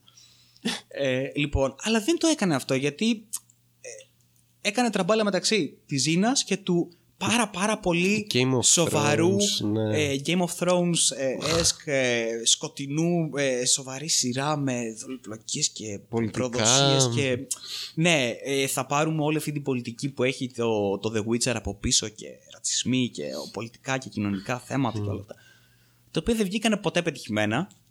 Πρώτον αυτό. Και δεν είναι και η ουσία του Witcher. Δεν είναι και η ουσία κιόλας, ναι. Η ατμόσφαιρα δεν βγήκε επίσης ποτέ πετυχημένα γύρω από όλα αυτά τα πράγματα. Το πώς παρουσιάστηκαν όλες οι μάγισσες, όλες οι διπλοκίες και όλα αυτά ήταν μπε. Θα μπορούσε να κάνει παπάδες γύρω από αυτό το πράγμα. Η Γέννεφερ παρόλα αυτά προσπάθησε ως ηθοποιός. Ναι. Δεν έπαιζε άσχημα. Αλλά δεν μου ταιριάζε καθόλου. Και δεν έφτασε ποτέ στο επίπεδο της Γέννεφερ έτσι όπως θέλω να είναι η Γέννεφερ. Ναι. Και δεν με νοιάζει καθόλου να πάνε να γαμηθούν και τα βιβλία, να πάνε να γαμηθούν και όλα. Το πρότυπό μου, και χαίστηκα γι' αυτό, είναι τα παιχνίδια. Ναι, ναι. Γιατί Γέννεφερ, για μένα είναι. Γυναικάρα. Είναι η καλύτερη. Η οποία εντωμεταξύ, όταν λέμε για τα παιχνίδια, δεν είναι κάποιοι τύποι οι οποίοι πήραν τα βιβλία και κάνανε μια τελείως δική τους μεταφορά, ένα adaptation, ας πούμε, άσχετο. Όχι. Ήτανε κάποιοι απίστευτα μεγάλοι fans των βιβλίων, οι οποίοι αποφασίσαν να κάνουν ένα παιχνίδι γύρω από τα βιβλία. Ναι. Τα βιβλία με το παιχνίδι. Εσύ, καταρχάς, έχουν εξαιρετικά μεγάλες αισθητικές ομοιότητες πρώτα απ' όλα. Ναι. Μπορεί να παραλλάσσεται, ξέρω εγώ, ιστορία κάπου μεταξύ κάποιων στοιχείων, αλλά είναι λογικό γιατί είναι ένα παιχνίδι. Παρόλα αυτά, είναι αισθητικά πανομοιότυπα. Ναι. Όπως περιγράφει το γαμμένο το βιβλίο, έτσι έχουν κάνει και το παιχνίδι. Τελείωσε. Και εκτός αυτού, το Witcher δεν είναι ο παραγωγός και ο director. Είναι πώς έλα από πίσω. Καταρχάς, σίγουρα οι γραφιάδες, εφόσον ξέρω εγώ, αν είναι fans το βιβλίο, σίγουρα έχουν παίξει και τα παιχνίδια. Ξέρω να είσαι fan. Jesus. Okay. Μάλιστα. Okay. Έπεσε μία φύσα. Όπως και editors και πάρα πολύ μες στην παραγωγή θα ήταν σίγουρα. Καλά, σίγουρα ο Χένρι, το έχει πει πόσες φορές. Έχουν παίξει τα παιχνίδια και είναι. Πες το familiar, πώς το λένε. Χαμό που κάναμε ελληνικά. Τους είναι οικία. Οικία, ναι, τα παιχνίδια. Αλλά τι ήθελα να πω πάνω σε αυτό. Ότι είναι. Τι λέγαμε. Ότι είναι ένα προϊόν αγάπης τα παιχνίδια του The Witcher και ότι δεν είναι κάποιο adaptation το οποίο έγινε, ας πούμε, επειδή υπάρχει ένα IP ενδιαφέρον το οποίο μπορούμε να πουλήσουμε. Το οποίο αυτό είναι που έγινε με το Netflix, sorry κιόλας. Ήταν ένα IP το οποίο ξεκινήσανε και κάνανε και δουλεύανε πάνω σε αυτό κάποια άτομα με πάθος και μεράκι, χωρίς να ξέρουν ότι θα βγάλουν λεφτά. Δεν το γνωρίζουν ότι θα γίνει τεράστια επιτυχία το The Witcher πολύ σημείο μετά. Το πρώτο παιχνίδι, μαλάκα, δεν είναι ότι. Ναι. Δεν τους έκανε καθόλου οικονομικά ικανούς να συνεχίσουν και να κάνουν αυτή τη δουλειά που κάνανε. Και μάλιστα κάποια στιγμή είχαν βγάλει technical demo πριν από για το The Witcher 2 με την ελπίδα να προσελκύσουν χορηγούς. Το είχαν πει κιόλας. Επενδυτές, μάλλον, όχι χορηγούς. Ναι. Το είχαν πει αυτό το πράγμα. Οπότε για μένα τίποτα. Η εικόνα είναι αυτή, είναι των παιχνιδιών και δεν με νοιάζει κιόλας. Χαίστηκα. Αυτό είναι η βάση πάνω στην οποία θα συγκρίνουν τα υπόλοιπα. Και θα συγκρίνουν συγκεκριμένα τη σειρά. Λοιπόν, η Γέννεφερ δεν έφτασε ποτέ στο επίπεδο το οποίο ήθελε να φτάσει. Εδώ ρε εσύ την 3. Πώς την κάνα την 3? Η 3 ήταν από τις μεγαλύτερες αποτυχίες. Έχεις την 3 στα παιχνίδια που είναι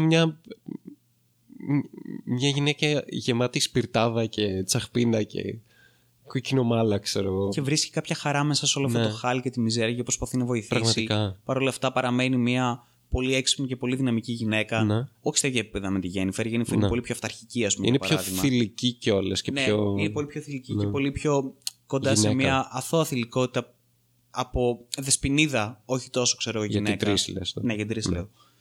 Η οποία εξεργούν πολύ ευχάριστη και αυτό βάζει, ρε παιδί μου, και το χρώμα μέσα σε όλη αυτή τη μουντάδα, ρε παιδί μου, του κόσμου του The Witcher. Αλλά παρόλα αυτά παραμένει μια πολύ έντονα δυναμική γυναίκα και πολύ σημαντική και γαμάτη τύπησα, ρε παιδί μου. Στο κάτω-κάτω Mage είναι. Α, μπράβο. Ήτανε από τις μεγαλύτερες αποτυχίες που μπορεί. Δηλαδή, στη σειρά ήταν μια καημένη. Καημένη τύπησα. Δεν της έμοιαζε καθόλου ηθοποιός. Δηλαδή, οπτικά ήταν άλλο τελείως διαφορετικό πράγμα, αν δεν μου έβγαζε καθόλου για 3. Αλλά πέρα από αυτό, και το πώς έπαιζε, μαλάκα, ήταν απαράδεκτο. Δεν μου άρεσε καθόλου. Δηλαδή, μια μετριότητα σε όλη τη σειρά. Ευτυχώς, η τέτοια, πώς το λένε, η Φρέγια, η αγαπημένη μου η Φρέγια, που παίζει τη Σύρη. Φρέγια λένε την ηθοποιό. Φρέγια τη λένε. Σοβαρά. Ναι. Τσίζους. Ναι. Δεν είναι καλά οι γονείς της. Νομίζω Σκανδιναβή είναι. Αλήθεια. Να. Φρέγια. Νορβηγοί, Σουηδοί, δεν ξέρω από κάπου είναι. Και την έχουν πάλι φρέγια. Ναι. Ήταν πάρα πολύ καλή. Ναι, δεν... Μου άρεσε. Τη μικρή Σύρη δεν μπορείς να τη σκατώσεις εύκολα. Είναι αλήθεια. Μην το λες. Θα μπορούσε να σκατωθεί αρκετά εύκολα. Να γίνει πολύ πιο κολόποδο από όσο. Όταν του πεις, ξέρω εγώ, όταν μπει ο σκηνοθέτης σε διαδικασία να δώσει, ξέρω εγώ, την οδηγία. Κάνε μου ένα πολύ, ξέρω εγώ, δυναμικό. Το κοριτσάκι, κάνε ράνε από εδώ, από εκεί. Ναι. Μπορεί πάρα πολύ εύκολα να το πάει στο κάνε μου ένα κολόπεδο. Αντί κάνε μου ένα κοριτσάκι το οποίο, ξέρω εγώ, έχει άποψη και είναι σκεπτόμενο και παρόλα αυτά, ξέρω εγώ, είναι δυναμικό στη ζωή του και δεν τον ενδιαφέρουν οι νόρμες τόσο πολύ γιατί κτλ. Ναι. Και παρόλα αυτά, και παρόλο που έχει μια θεϊκή καταβολή και ένα πεπρωμένο, ξέρω εγώ, κοσμικό, παρόλα αυτά παραμένει ανθρώπινη και γλυκιά και τα λοιπά. Όλο αυτό το πράγμα μπορεί πολύ εύκολα να βγει στο κάνε μου ένα κολόπεδο. Αλλά ευτυχώς δεν ήταν αυτό, γιατί η μαλάκα η Φρέγια έκανε εξαιρετική δουλειά. Έπαιξε τη Σύρη πάρα πολύ καλά. Μένα μου άρεσε πάρα πολύ. Καλά ήταν. Από supporting actors από εκεί και πέρα. Μέτρια πράγματα. Το βασίλειο του Νίλφγκαρντ γενικά. Τροπή. Ήταν απαράδεκτο. Δηλαδή πόσο επιπόλαιο ήταν το γράψιμο των Νίλφγκαρντς. Και εντάξει, δεν θα μιλήσω για το πώς είναι εμφανισιακά. Δηλαδή γιατί πρέπει να είναι έτσι. Γιατί πρέπει να μοιάζουν με Pay. Ποιος είπε ότι με Pay και όρχης. Approved. Είναι τέλειο αυτό το armor. Εν τω μεταξύ κάποια στιγμή είχαν βγάλει τη δικαιολογία ότι ρε παιδί μου έχουν πολύ μεγάλη παραγωγή σε armor οι Nilfgaard και πρέπει να ντύσουν πάρα πολύ μεγάλο στρατό. Οπότε δεν προλαβαίνουν να κάνουν, ξέρω εγώ, intricate armors και τα λοιπά. Το οποίο δεν βγάζει νόημα, γιατί όλο αυτό το δέρμα το οποίο βλέπεις που είναι δέρμα αυτό. Ναι. Όλες αυτές οι ζάρες είναι εξτρά δέρμα το οποίο απλώς θα μπορούσε να τεντωθεί και να βγάλεις ένα δεύτερο armor. Δηλαδή λογιστικά δεν βγάζει κανένα νόημα, είναι το ακριβώς αντίθετο. Ένα μαύρο χάλι, και όπως επίσης ένα μαύρο χάλι στις ιστορικές αναφορές που έχει ο Σαπκόφσκι μέσα, γιατί το βασίλειο, ας πούμε, της Σύντρα ήταν μια ιστορική Πολωνία. Ναι. Η Νίλφγκαρντ ήταν μια ιστορική αγιερωμαϊκή αυτοκρατορία. Η οποία δεν τους ένοιαζε τόσο πολύ να πάνε και να κάνουν loot and pillage και να τα σκοτώσουν όλα και να τα σπάσουν, όσο το να τους κάνουν υποτελείς και να τους απορροφήσουν στην αυτοκρατορία τους. Λοιπόν, πέρα από το γεγονός ότι η Φιλίπα δεν την έπαιξε καθόλου καλά η ηθοποιός, ήταν μαύρη, το λέω από τώρα, η Φιλίπα, η οποία είναι εξαδέρφη του Εμίρ Βαν Εμράις, ο οποίος είναι ο Εμίρ Βαν Εμράις που παίζει τέλος πάντων και παθαίνει αυτά τα ψυχοτικά και σκοτώνει τους πάντες κτλ. Το οποίο ήταν ωραίο, εμένα μου άρεσε πάρα πολύ. Εκείνη η σκηνή που σκότωσε όλο το δωμάτιο για να βρει τον Doppelganger. Ναι. Ναι, η Φιλίπα είναι εξαδέρφη του και επίσης είναι εξαδέρφη της Άννα Χενριέτα, που είναι η βασίλισσα στο τελευταίο DLC του Witcher 3. Η οποία και αυτή είναι το πιο ξανθό πράγμα και γερμανικό που υπάρχει. Γιατί ξανά, αγιερωμαϊκή αυτοκρατορία, Γερμανία. Ήταν ιστορικές αναφορές. Ο καημένος Σαπκόφσκι είχε πάρει έναν κόσμο και τον είχε μεταφράσει στη μεσαιωνική Ευρώπη της τότε εποχής. Οπότε, τι να κάνουμε. Το Netflix όμως, παρόλα αυτά, επειδή έχει κουότας. Είναι woke. Κανάλι. Είπε, ένας στους τρεις σίγουρα θα είναι μαύρος αυτή τη σειρά. Χωρίς λόγο και αιτία. Μαύρο elf. Εμένα με ενόχλησαν πολύ περισσότερο οι δριάδες, οι οποίες ήταν κάποιο είδους κακέκτυπα από Αμαζόνες, από τη Ζήνα. Κακέκτυπα όμως, πολύ άσχημα. Δεν με νοιάζε που οι μισές ήταν μαύρες, αυτά, ξέρω εγώ. Χαίστηκα. Με νοιάζε που δεν ήταν ένας μισός άνθρωπο, βασικά ένας μισός γκομενάρα, μισός ξύλο. Ένα τέτοιο πλάσμα. Αυτό με ενόχλησε περισσότερο, που δεν ήταν δριάδες και φορούσαν απλώς κάτι δέρματα και κρατούσαν δόρυ, ας πούμε. Οπότε υποθέτω είναι δριάδα τώρα, ναι, whatever. Και έχουν ράστα επίσης. Ζουν στη φύση. Αυτό είναι το στυλ τους. Κατάλαβε με. Αυτό με ενόχλησε περισσότερο. Επίσης με ενόχλησε πάρα πολύ οτιδήποτε CGI υπήρχε σε αυτή τη σειρά. Μαλάκα, γιατί γίνεται αυτό το πράγμα? Γιατί πρέπει να βλέπω CGI τα οποία μου παραπέμπουν στις αρχές του 2000? Ας το μην το κάνεις. Σε PS2 εποχές. Γιατί πρέπει να το κάνω? Άσε, μην το κάνεις CGI. Βάλεξε, ξέρω εγώ, τα λεφτά που θα δώσεις εκεί. Και για να γίνει render όλο αυτό το πράγμα, ξέρω εγώ, ένας υπολογιστής που τρέχει για ένα μήνα. Πάρτα και εδώ, θα κάνει ένα καλούπι κάτι και φτιάξε ένα μισό δράκο, κάτι, οτιδήποτε. Δεν ξέρω, είναι τόσο δύσκολο πια. Πλέον τα props είναι τόσο δύσκολο να φτιαχτούν. Δεν το καταλαβαίνω αυτό το πράγμα. Πώς κάνανε ρε μαλάκα τότε, πριν από 30 χρόνια, props όλη την ώρα και τώρα δεν γίνεται. Είναι τόσο τζάμπα, τόσο φθηνό όλο αυτό το πράγμα. Δηλαδή να κάνεις CGI, ένα κακό CGI. Δεν είναι καθόλου φθηνό. Δεν το καταλαβαίνω, ειλικρινά. Τέλος πάντων, σε όλους τους χαρακτήρες υπήρχαν πάρα πολύ περίεργες διαφορές και αισθητικά και σεναριακά και από θέμα πώς παίζει ο χαρακτήρας. Μου άρεσε πάρα πολύ η ηθοποιός και ο supporting actress. Η δασκάλα που είχε πάρει τη Jennifer, καθηγήτριά της. Α, ναι, ήταν πολύ καλή. Η Björk. Δεν ήταν η ίδια η Björk. Είχε αρκετά στοιχεία. Πολύ καλή. Πολύ μου άρεσε.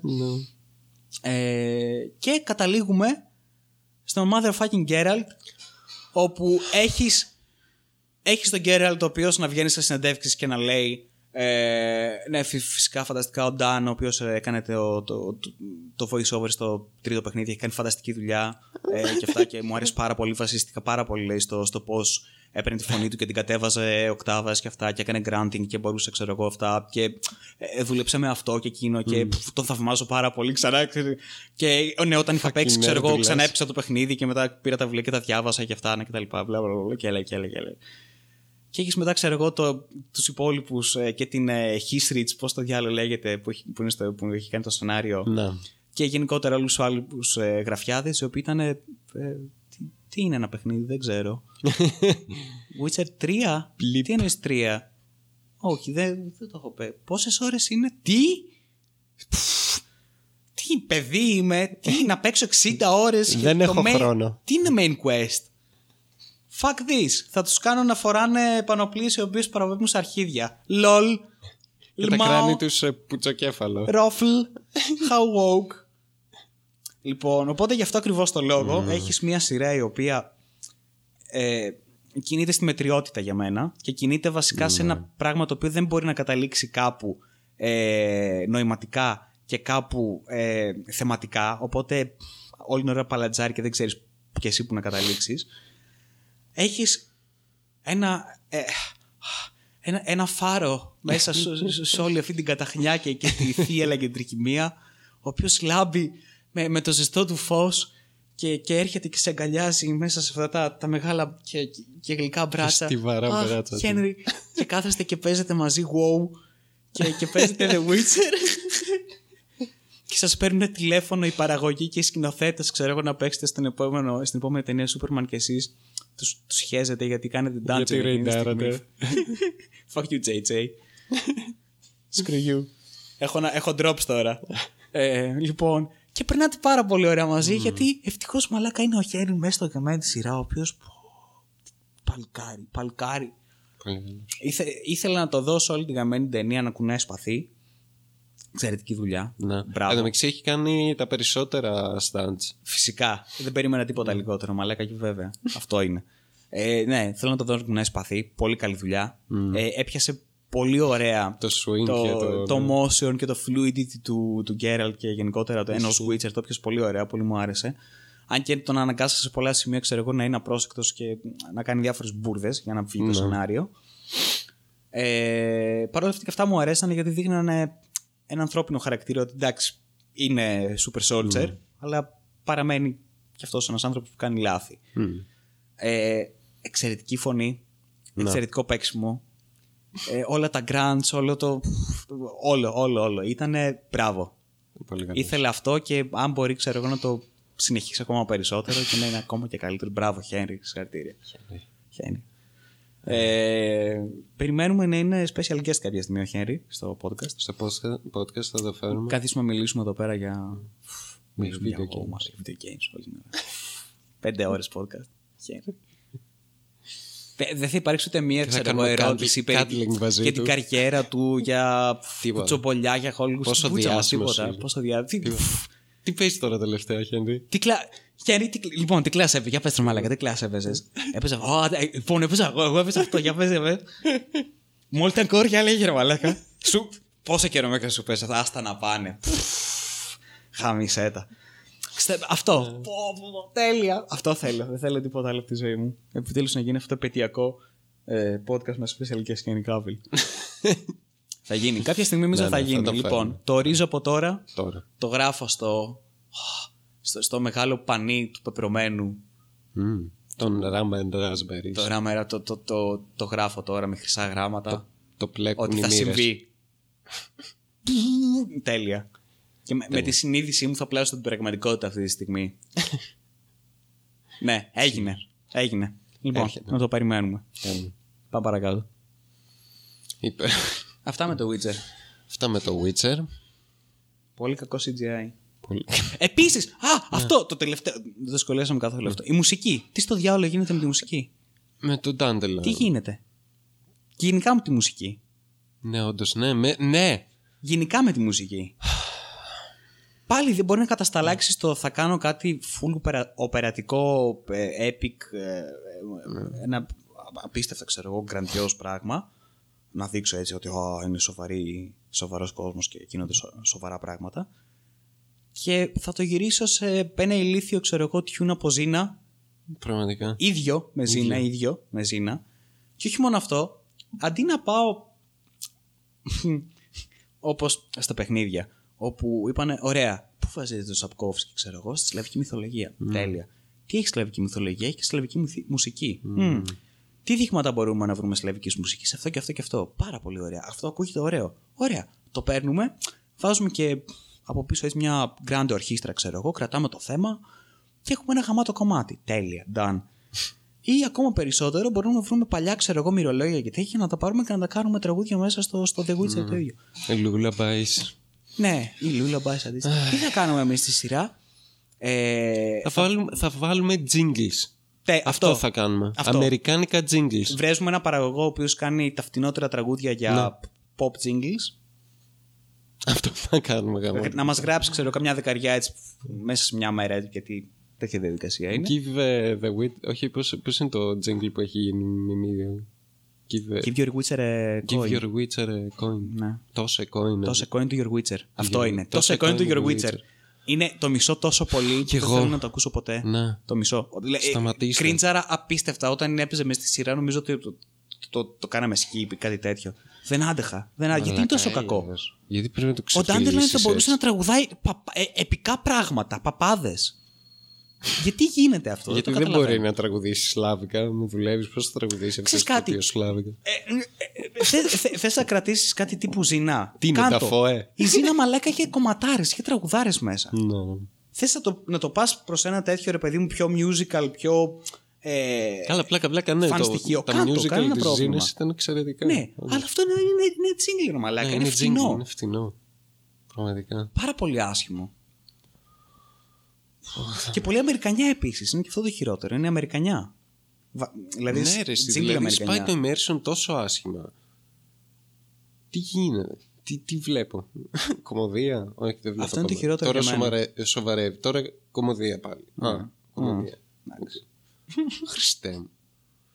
Όσο κομμωδία είναι και η 2K. Αυτό δεν ήταν. Αυτό ήταν γέφυρα. Αυτό ήταν slingshot. Μας πήρε ένας καταπέλτης. Έτσι. Με το WWE. Ξύνομαι τώρα. Θέλουμε την καλή χρονιά. Κάτι έγινε μέσα. Κάποιος κώδικας σε αυτό το παιχνίδι. Ναι. Καταρχάς το WWE το καινούριο, όταν είχε λοντσάρει, ήταν τέρμα σπασμένο. Όπως τα έπρεπε. Κλιτσάρουν οι fighters, πετάγονται. Όσοι ήθιστε με όλα τα τελευταία παιχνίδια. Ναι. Έτσι. Πρέπει να το. Αλλά άμα δεν είναι. Σπασμένο τελείως. Ναι, δηλαδή τα χειρότερα παραδείγματα. Άρχισαν να το ψιλοφτιάχνουν. Φαντάζομαι τώρα τελευταία, δεν έχω ιδέα. Αλλά όταν άλλαξε η χρονιά, κάτι έτσι έσπασε εκεί πέρα μέσα κάποιο κώδικας. Και δεν λειτουργούσε το παιχνίδι μετά την αλλαγή της χρονιάς. Ο ιός της χιλιετίας. 2K. 2K virus. Εμφανίστηκε. Του πήρε λίγο χρόνο, αλλά επιτέλους εμφανίστηκε. Το πρώτο κρούσμα ήταν στο WWE. Σιγά σιγά θα αρχίσουν να λοκάρουν όλα εδώ πέρα. Δεν δουλεύει τίποτα, ρε παιδί μου. Θα μπαίνεις μέσα στον υπολογιστή και θα σου λέει χαρούμενο 1900. Και θα στέλνει τηλεγράφημα, ξέρω εγώ, για να συνδεθεί στο ίντερνετ. Μιλάμε για τώρα βασικά προβλήματα. Εντάξει, τι να κάνουμε. Οι άνθρωποι είχαν. Το clock της μηχανής. Ένα σωρό δουλειά να κάνουν. Είχαν να βάλουν ένα σωρό, ξέρω εγώ. Microtransactions, όντως. Πλάκα κάνεις να δουλεύει το online store. Πού να καταλήξουν ότι θα πρέπει να δουλέψουμε και με την ημερομηνία. Παιδιά, το ρολόι. Κάποιος θα το κάνει setup κι αυτό. Να μην έχει κάποιο πρόβλημα. Βάλτε το, ξέρω εγώ, 2000 μέχρι το 2100 να είναι κομπλέ. Φτάνει. Αρκετά. Πάρα πολύ ωραία. Μια χαρά. Εντάξει, αυτό είναι ένα νέο κρούσμα, αυτό το οποίο συνεχίζει και ανθίζει σε αυτόν τον κήπο της βιομηχανίας. Σαν δέντρο το οποίο θα μεγαλώνει για πάντα με μια υφόρο, σαν κέδρος, θα τρώνε, ναι, δεν θα πεθάνει ποτέ. Θα μεγαλώνει και θα μεγαλώνει και θα συνεχίζει να δίνει τα δώρα του στους ανθρώπους τριγύρω απλόχερα. Και με ένα τόσο έτσι άμεσο τρόπο. Ναι. Είναι το Fallout 76. Το Fallout 76 έχω περάσει σε ένα επίπεδο το οποίο πλέον το αγαπάω. Δεν θέλω να πεθάνει, δεν θέλω να εξαφανιστεί αυτό. Θέλω αυτοί που παίζουν Fallout 76 να συνεχίσουν να πετάνε έτσι λεφτά. Ναι. Σε αυτό το σκυλί που είναι Bethesda. Την τουαλέτα. Την τουαλέτα. Πραγματικά. Και να πατάνε το καζανάκι κάθε φορά. Γιατί αυτό κάθε εβδομάδα είναι ένα καινούριο χαρούμενο γεγονός. Το οποίο γίνεται στο Fallout. Το οποίο σε διασκεδάζει. Ένα μικρό χαρούμενο happening. Λολ. Ναι, λολ. Τι έγινε αυτή η εβδομάδα στο Fallout 76. Χαχ. Δες τι ώρα που περνάνε. Θα λέω σαν μια μεγάλη σειρά όπως τα Φιλαράκια ή το Supernatural. Ξέρω, να μην τελειώνει ποτέ. Ναι. Θα έχει γκακ, ένα διαφορετικό γκακ κάθε εβδομάδα. Αυτή τη σεζόν θα έχουμε αυτά τα bugs. Μπράβο. Ναι, λοιπόν, τι έγινε με το Fallout 76? Ανέβηκε ένα πολύ ωραίο και ευχάριστο βίντεο από έναν τύπο ο οποίος βρήκε ένα hack στο οποίο εμφανίζεται με το χαρακτήρα του, ρε παιδί μου. Είναι ένας άλλος παίκτης δίπλα με το χαρακτήρα του. Έχει κάποιο range αυτό από ό,τι ξέρω. Ναι, έχει κάποιο range. Πώς γίνεται αυτό? Τέλος πάντων. Γιατί δεν έχει άπειρο range? Τι λίθος αυτό που προγραμμάζεις? Θα το φτιάξεις και αυτό κάποια στιγμή. Λοιπόν, και εμφανίζεται δίπλα στο χαρακτήρα κάποιου άλλου παίκτη και τον επιλέγει και απλώς πλουπ, κλέβει όλο το inventory του. Ναι. Αλλά όταν λέμε όλο το inventory, ό,τι έχει πάνω του. Εκτός από κάτι quest items, κάτι τέτοια που κλείνει mine. Ναι, επίσης κλέβει και το Pip-Boy. Το οποίο είναι αντικείμενο για κάποιο λόγο. Ναι, και το κλέβει. Το και δεν υπάρχει τρόπος να επιστρέψει κάπως το Pip-Boy σε εσένα. Δεν έχει κανένα quest, τίποτα. Δεν, με κανέναν τρόπο. Οπότε δεν έχει access στο Pip-Boy. Πάει. Done. Λοιπόν, οπότε ανεβαίνει ένα βίντεο το οποίο είναι αυτός ο τύπος που έχει κάνει αυτό το hack. Και το θύμα του είναι ένα παιδάκι. Έχουν βγει πολλά. Εγώ έχω δει με έναν 70χρονο. Αλήθεια. Που έπαιζε Fallout 76 και έχει να πάρει. Έχει πολύ γέλιο. Εγώ έχω δει με ένα παιδάκι. Το οποίο είναι πάρα πολύ αστείο γιατί ακούγεται να είναι 9 ετών. 8, 9, κάπου κατά 10 ίσως. Ξεκινάμε από το γεγονός ότι δεν θα έπρεπε να παίζει Fallout 76. Πρώτον.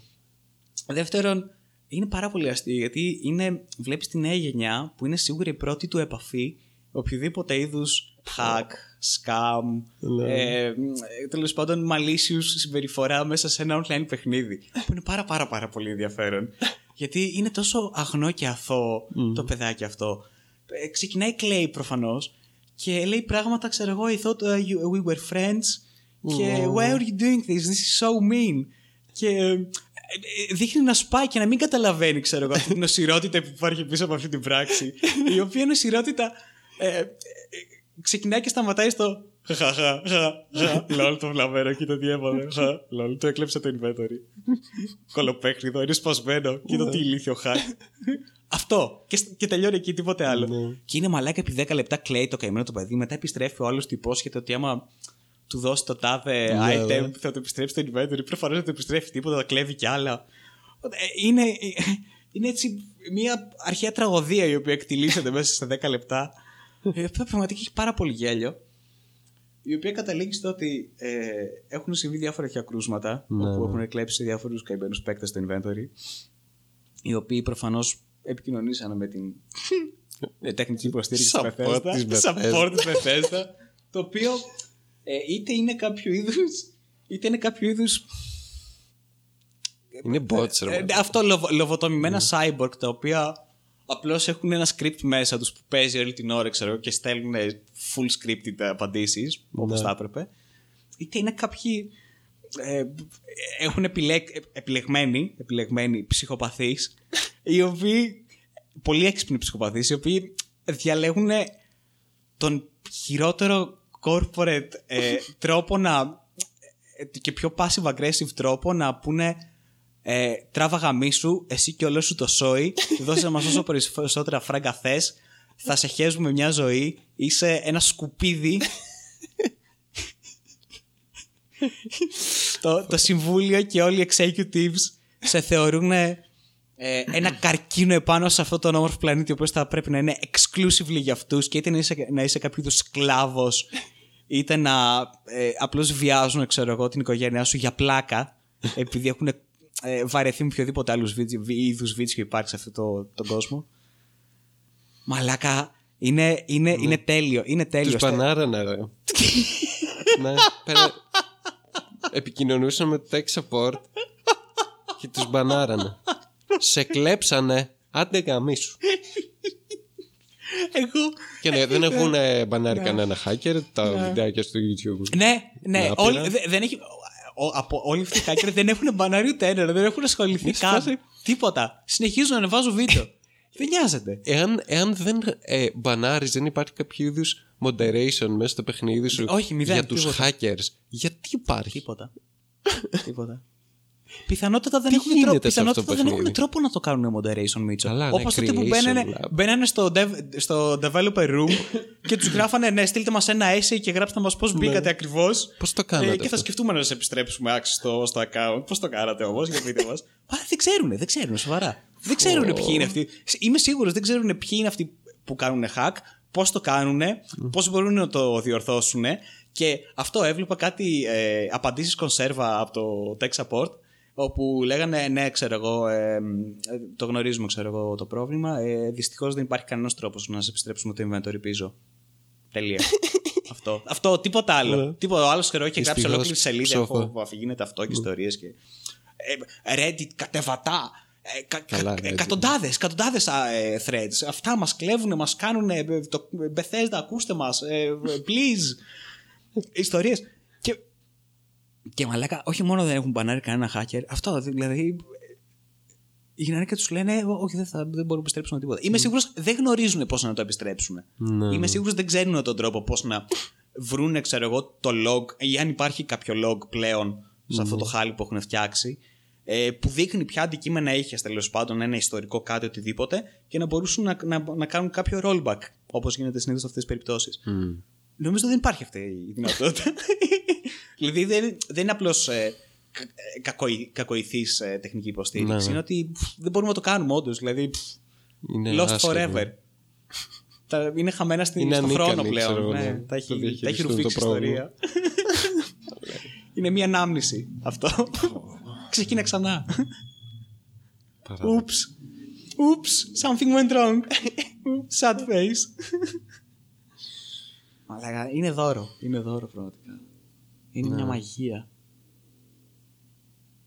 Αυτό. Φαντάσου το έκτρωμα που θα είναι το επόμενο Elder Scrolls. Ή το τέτοιο που θα βάλει το Starfield.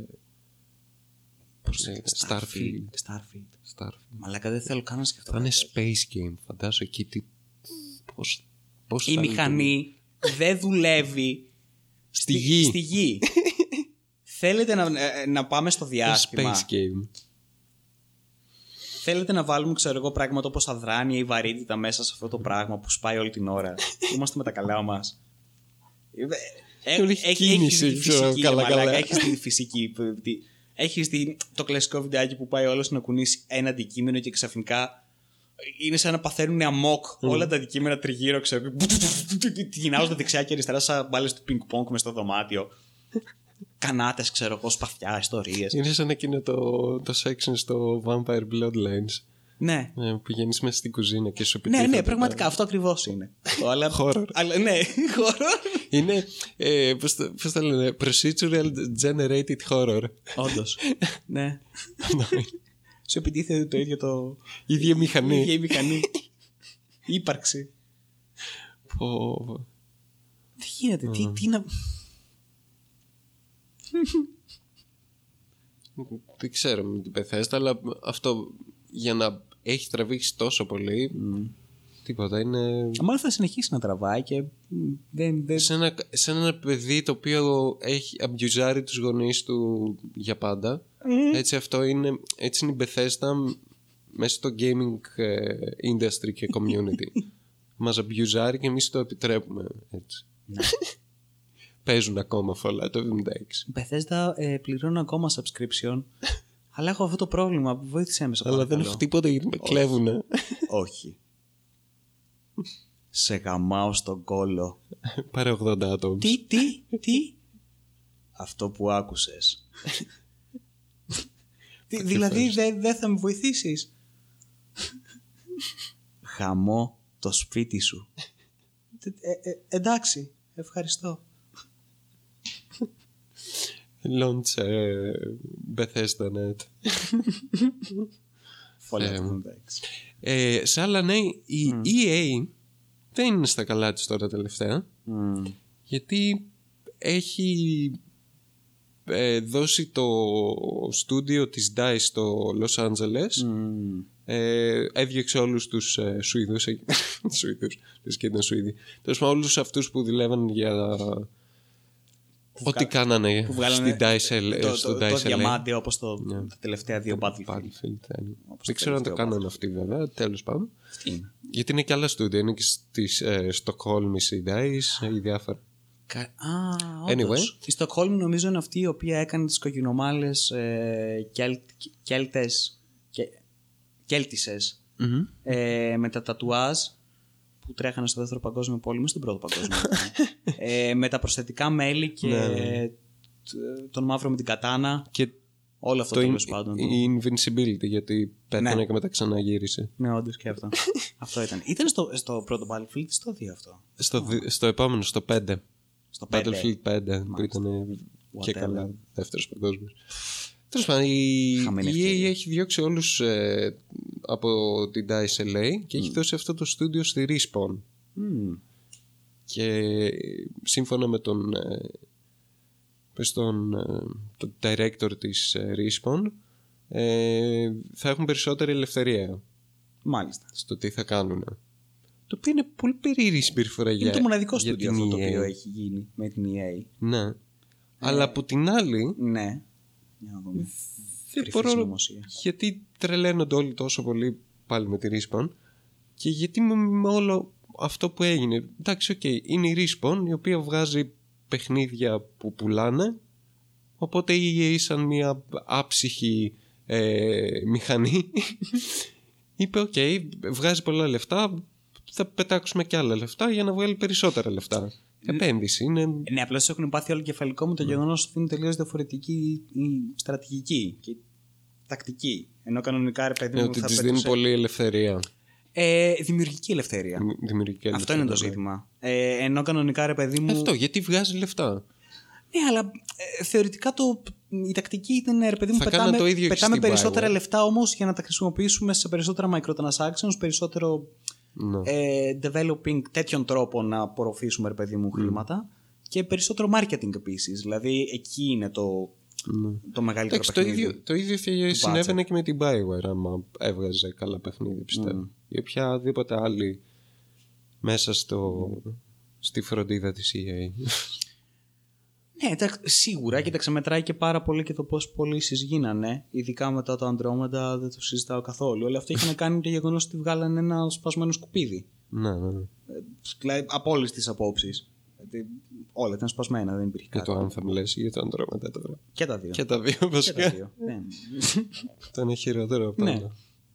Λοιπόν, οπότε αυτό βγάζει νόημα. Η ποιότητα του προϊόντος. Απ' την άλλη, ναι, είναι πολύ περίεργη για την EA. Ξέρεις τι, σκέφτομαι ότι επειδή. Πλέον έχει και πάλι χειρότερη εταιρεία και φέτος. Το μαθες. Φυσικά. Αλλά πλέον έχει αρχίσει να έχει ανταγωνισμό με την Bethesda. Οπότε σου λέει, για μισό λεπτό. Αν είναι να γίνει χειρότερη η Bethesda, δεν κάνουμε, ξέρω εγώ, μια στροφή λίγο περίεργη. Να πιάσουμε τον καταναλωτή. Ναι, μόνο η Bethesda είναι. Activision, 2K, τις πιτάδες. Γύρω-γύρω. Αυτό. Μήπως έχει κουραστεί, ας πούμε, η EA ως ο αρχαιότερος και ο παλιότερος δάσκαλος αυτής της εσχρής τακτικής. Μήπως λέει, ρε παιδί μου, φτάνει τώρα. Το κάνουν και όλοι οι millennials. Πάλιωσε. Πάλιωσε. Έχει γίνει hipster πλέον αυτό που κάνουμε. Γάμισε το. Θα το αλλάξουμε. Θα κάνουμε κάτι διαφορετικό. Οπ. Είδες. Yeah. Νομίζω είναι κάτι τέτοιο, είναι μια τέτοια τακτική. Μακάρι πάντως. Μακάρι. Ναι. Αυτά που λες. Άλλο. Τι άλλο είναι. Α, με τα Game Awards δεν είπαμε. Τα προβλέψαμε. Λοιπόν, εγώ είμαι απολύτως ικανοποιημένος με τα φετινά Game Awards. Μπράβο, γιατί τα περισσότερα που νικήσαν όντως ταξίζαν. Ναι.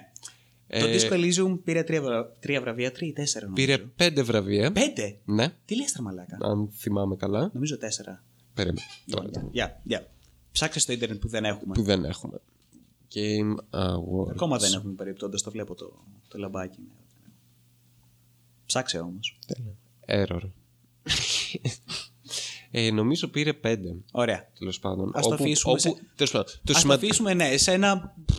Το σημαντικό είναι ότι όπου προτάθηκε πήρε βραβείο. Ναι. Το πήρε αυτό.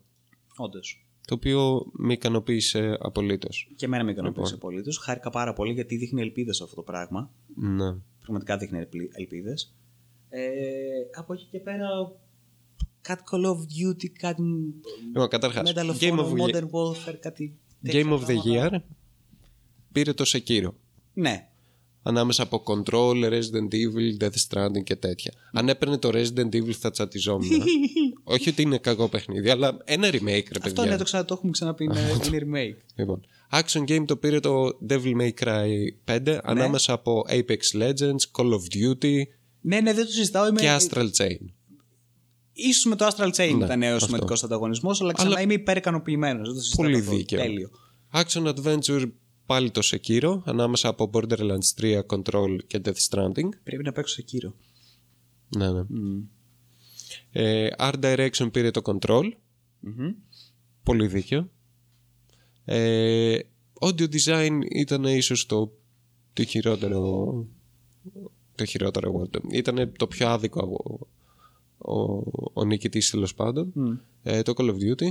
Ανάμεσα από Control. Ναι, αυτό. Αυτή είναι η μαλακία. Ναι.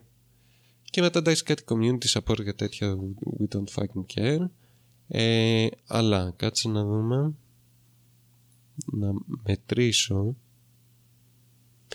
Family Game ποιος το πήρε. Άραγε. Τα κατάφερε η Nintendo. Ανάμεσα από όλα τα Nintendo παιχνίδια που ήταν προτινόμενα. Μακάρι να τα κατάφερε η Nintendo πραγματικά. Να πήρε κάποιο από. Λοιπόν, πήρε fresh indie game sponsored by Subway. Άρα ένα. Game Direction πήρε το Death Stranding και νομίζω ήταν και το μόνο που πήρε. Ναι, το δέχομαι πάρα πολύ. Δεν έχω κανένα πολύ πρόβλημα. Independent game Disco Elysium. Ναι, τέλεια. Narrative πήρε. Ναι, και αυτό το θυμάμαι. Role playing game. Μπράβο. 4 είμαστε. Τέλεια. Και νομίζω αυτά. 4. Τέλος πάντων, όπου προτάθηκε το πήρε. Αυτό είναι το σημαντικό. Αυτό είναι το σημαντικό και αυτό είναι το οποίο με κάνει να κοιμάμαι τα βράδια. Πραγματικά. Σαν μικρό παιδί. Το δάχτυλο στο στόμα μου. Ότι υπάρχει ελπίδα σε αυτόν τον κόσμο. Disco Elysium κέρδισε βραβεία. Ευτυχώς. Μαλάκα. Έλεος, δηλαδή θα ήταν πολύ γελίο άμα κάπως αλλιώς κερδίζαν τα άλλα. Δεν θα φαινόταν περίεργο εμένα, να σου πω την αλήθεια. Εντάξει, δεν ξέρω. Ναι. Αλλά ναι. Δίκαιο, πάρα πολύ δίκαιο. Mm. Γιατί και από κριτικές ήταν τέλειο και από ανταπόκριση των παικτών. Και επίσης πάρα πολύ δίκαιο αυτό με τον Kojima που πήρε ναι. από. Ναι, Game Direction, πάρα πολύ το δέχομαι. Πολύ σωστό. Που όλοι ανησυχούσαμε ότι θα πάρει όλα τα βραβεία. Το είχε πει ο Τζέφρε ότι δεν είμαι στην επιτροπή που αποφασίζει και κάνει. Δεν το χαίρομαι. Τα Χριστούγεννα, τη δεύτερη μέρα Χριστουγέννων, έφαγα λαγό. Δεν μου άρεσε. Δήλωση. Δεν μου άρεσε. Δεν μου άρεσε. Όχι. Δεν μου άρεσε ο λαγός. Δεν ξέρω. Ίσως θέλει περισσότερο οξύδι στο μαγείρεμα, αλλά δεν μου άρεσε.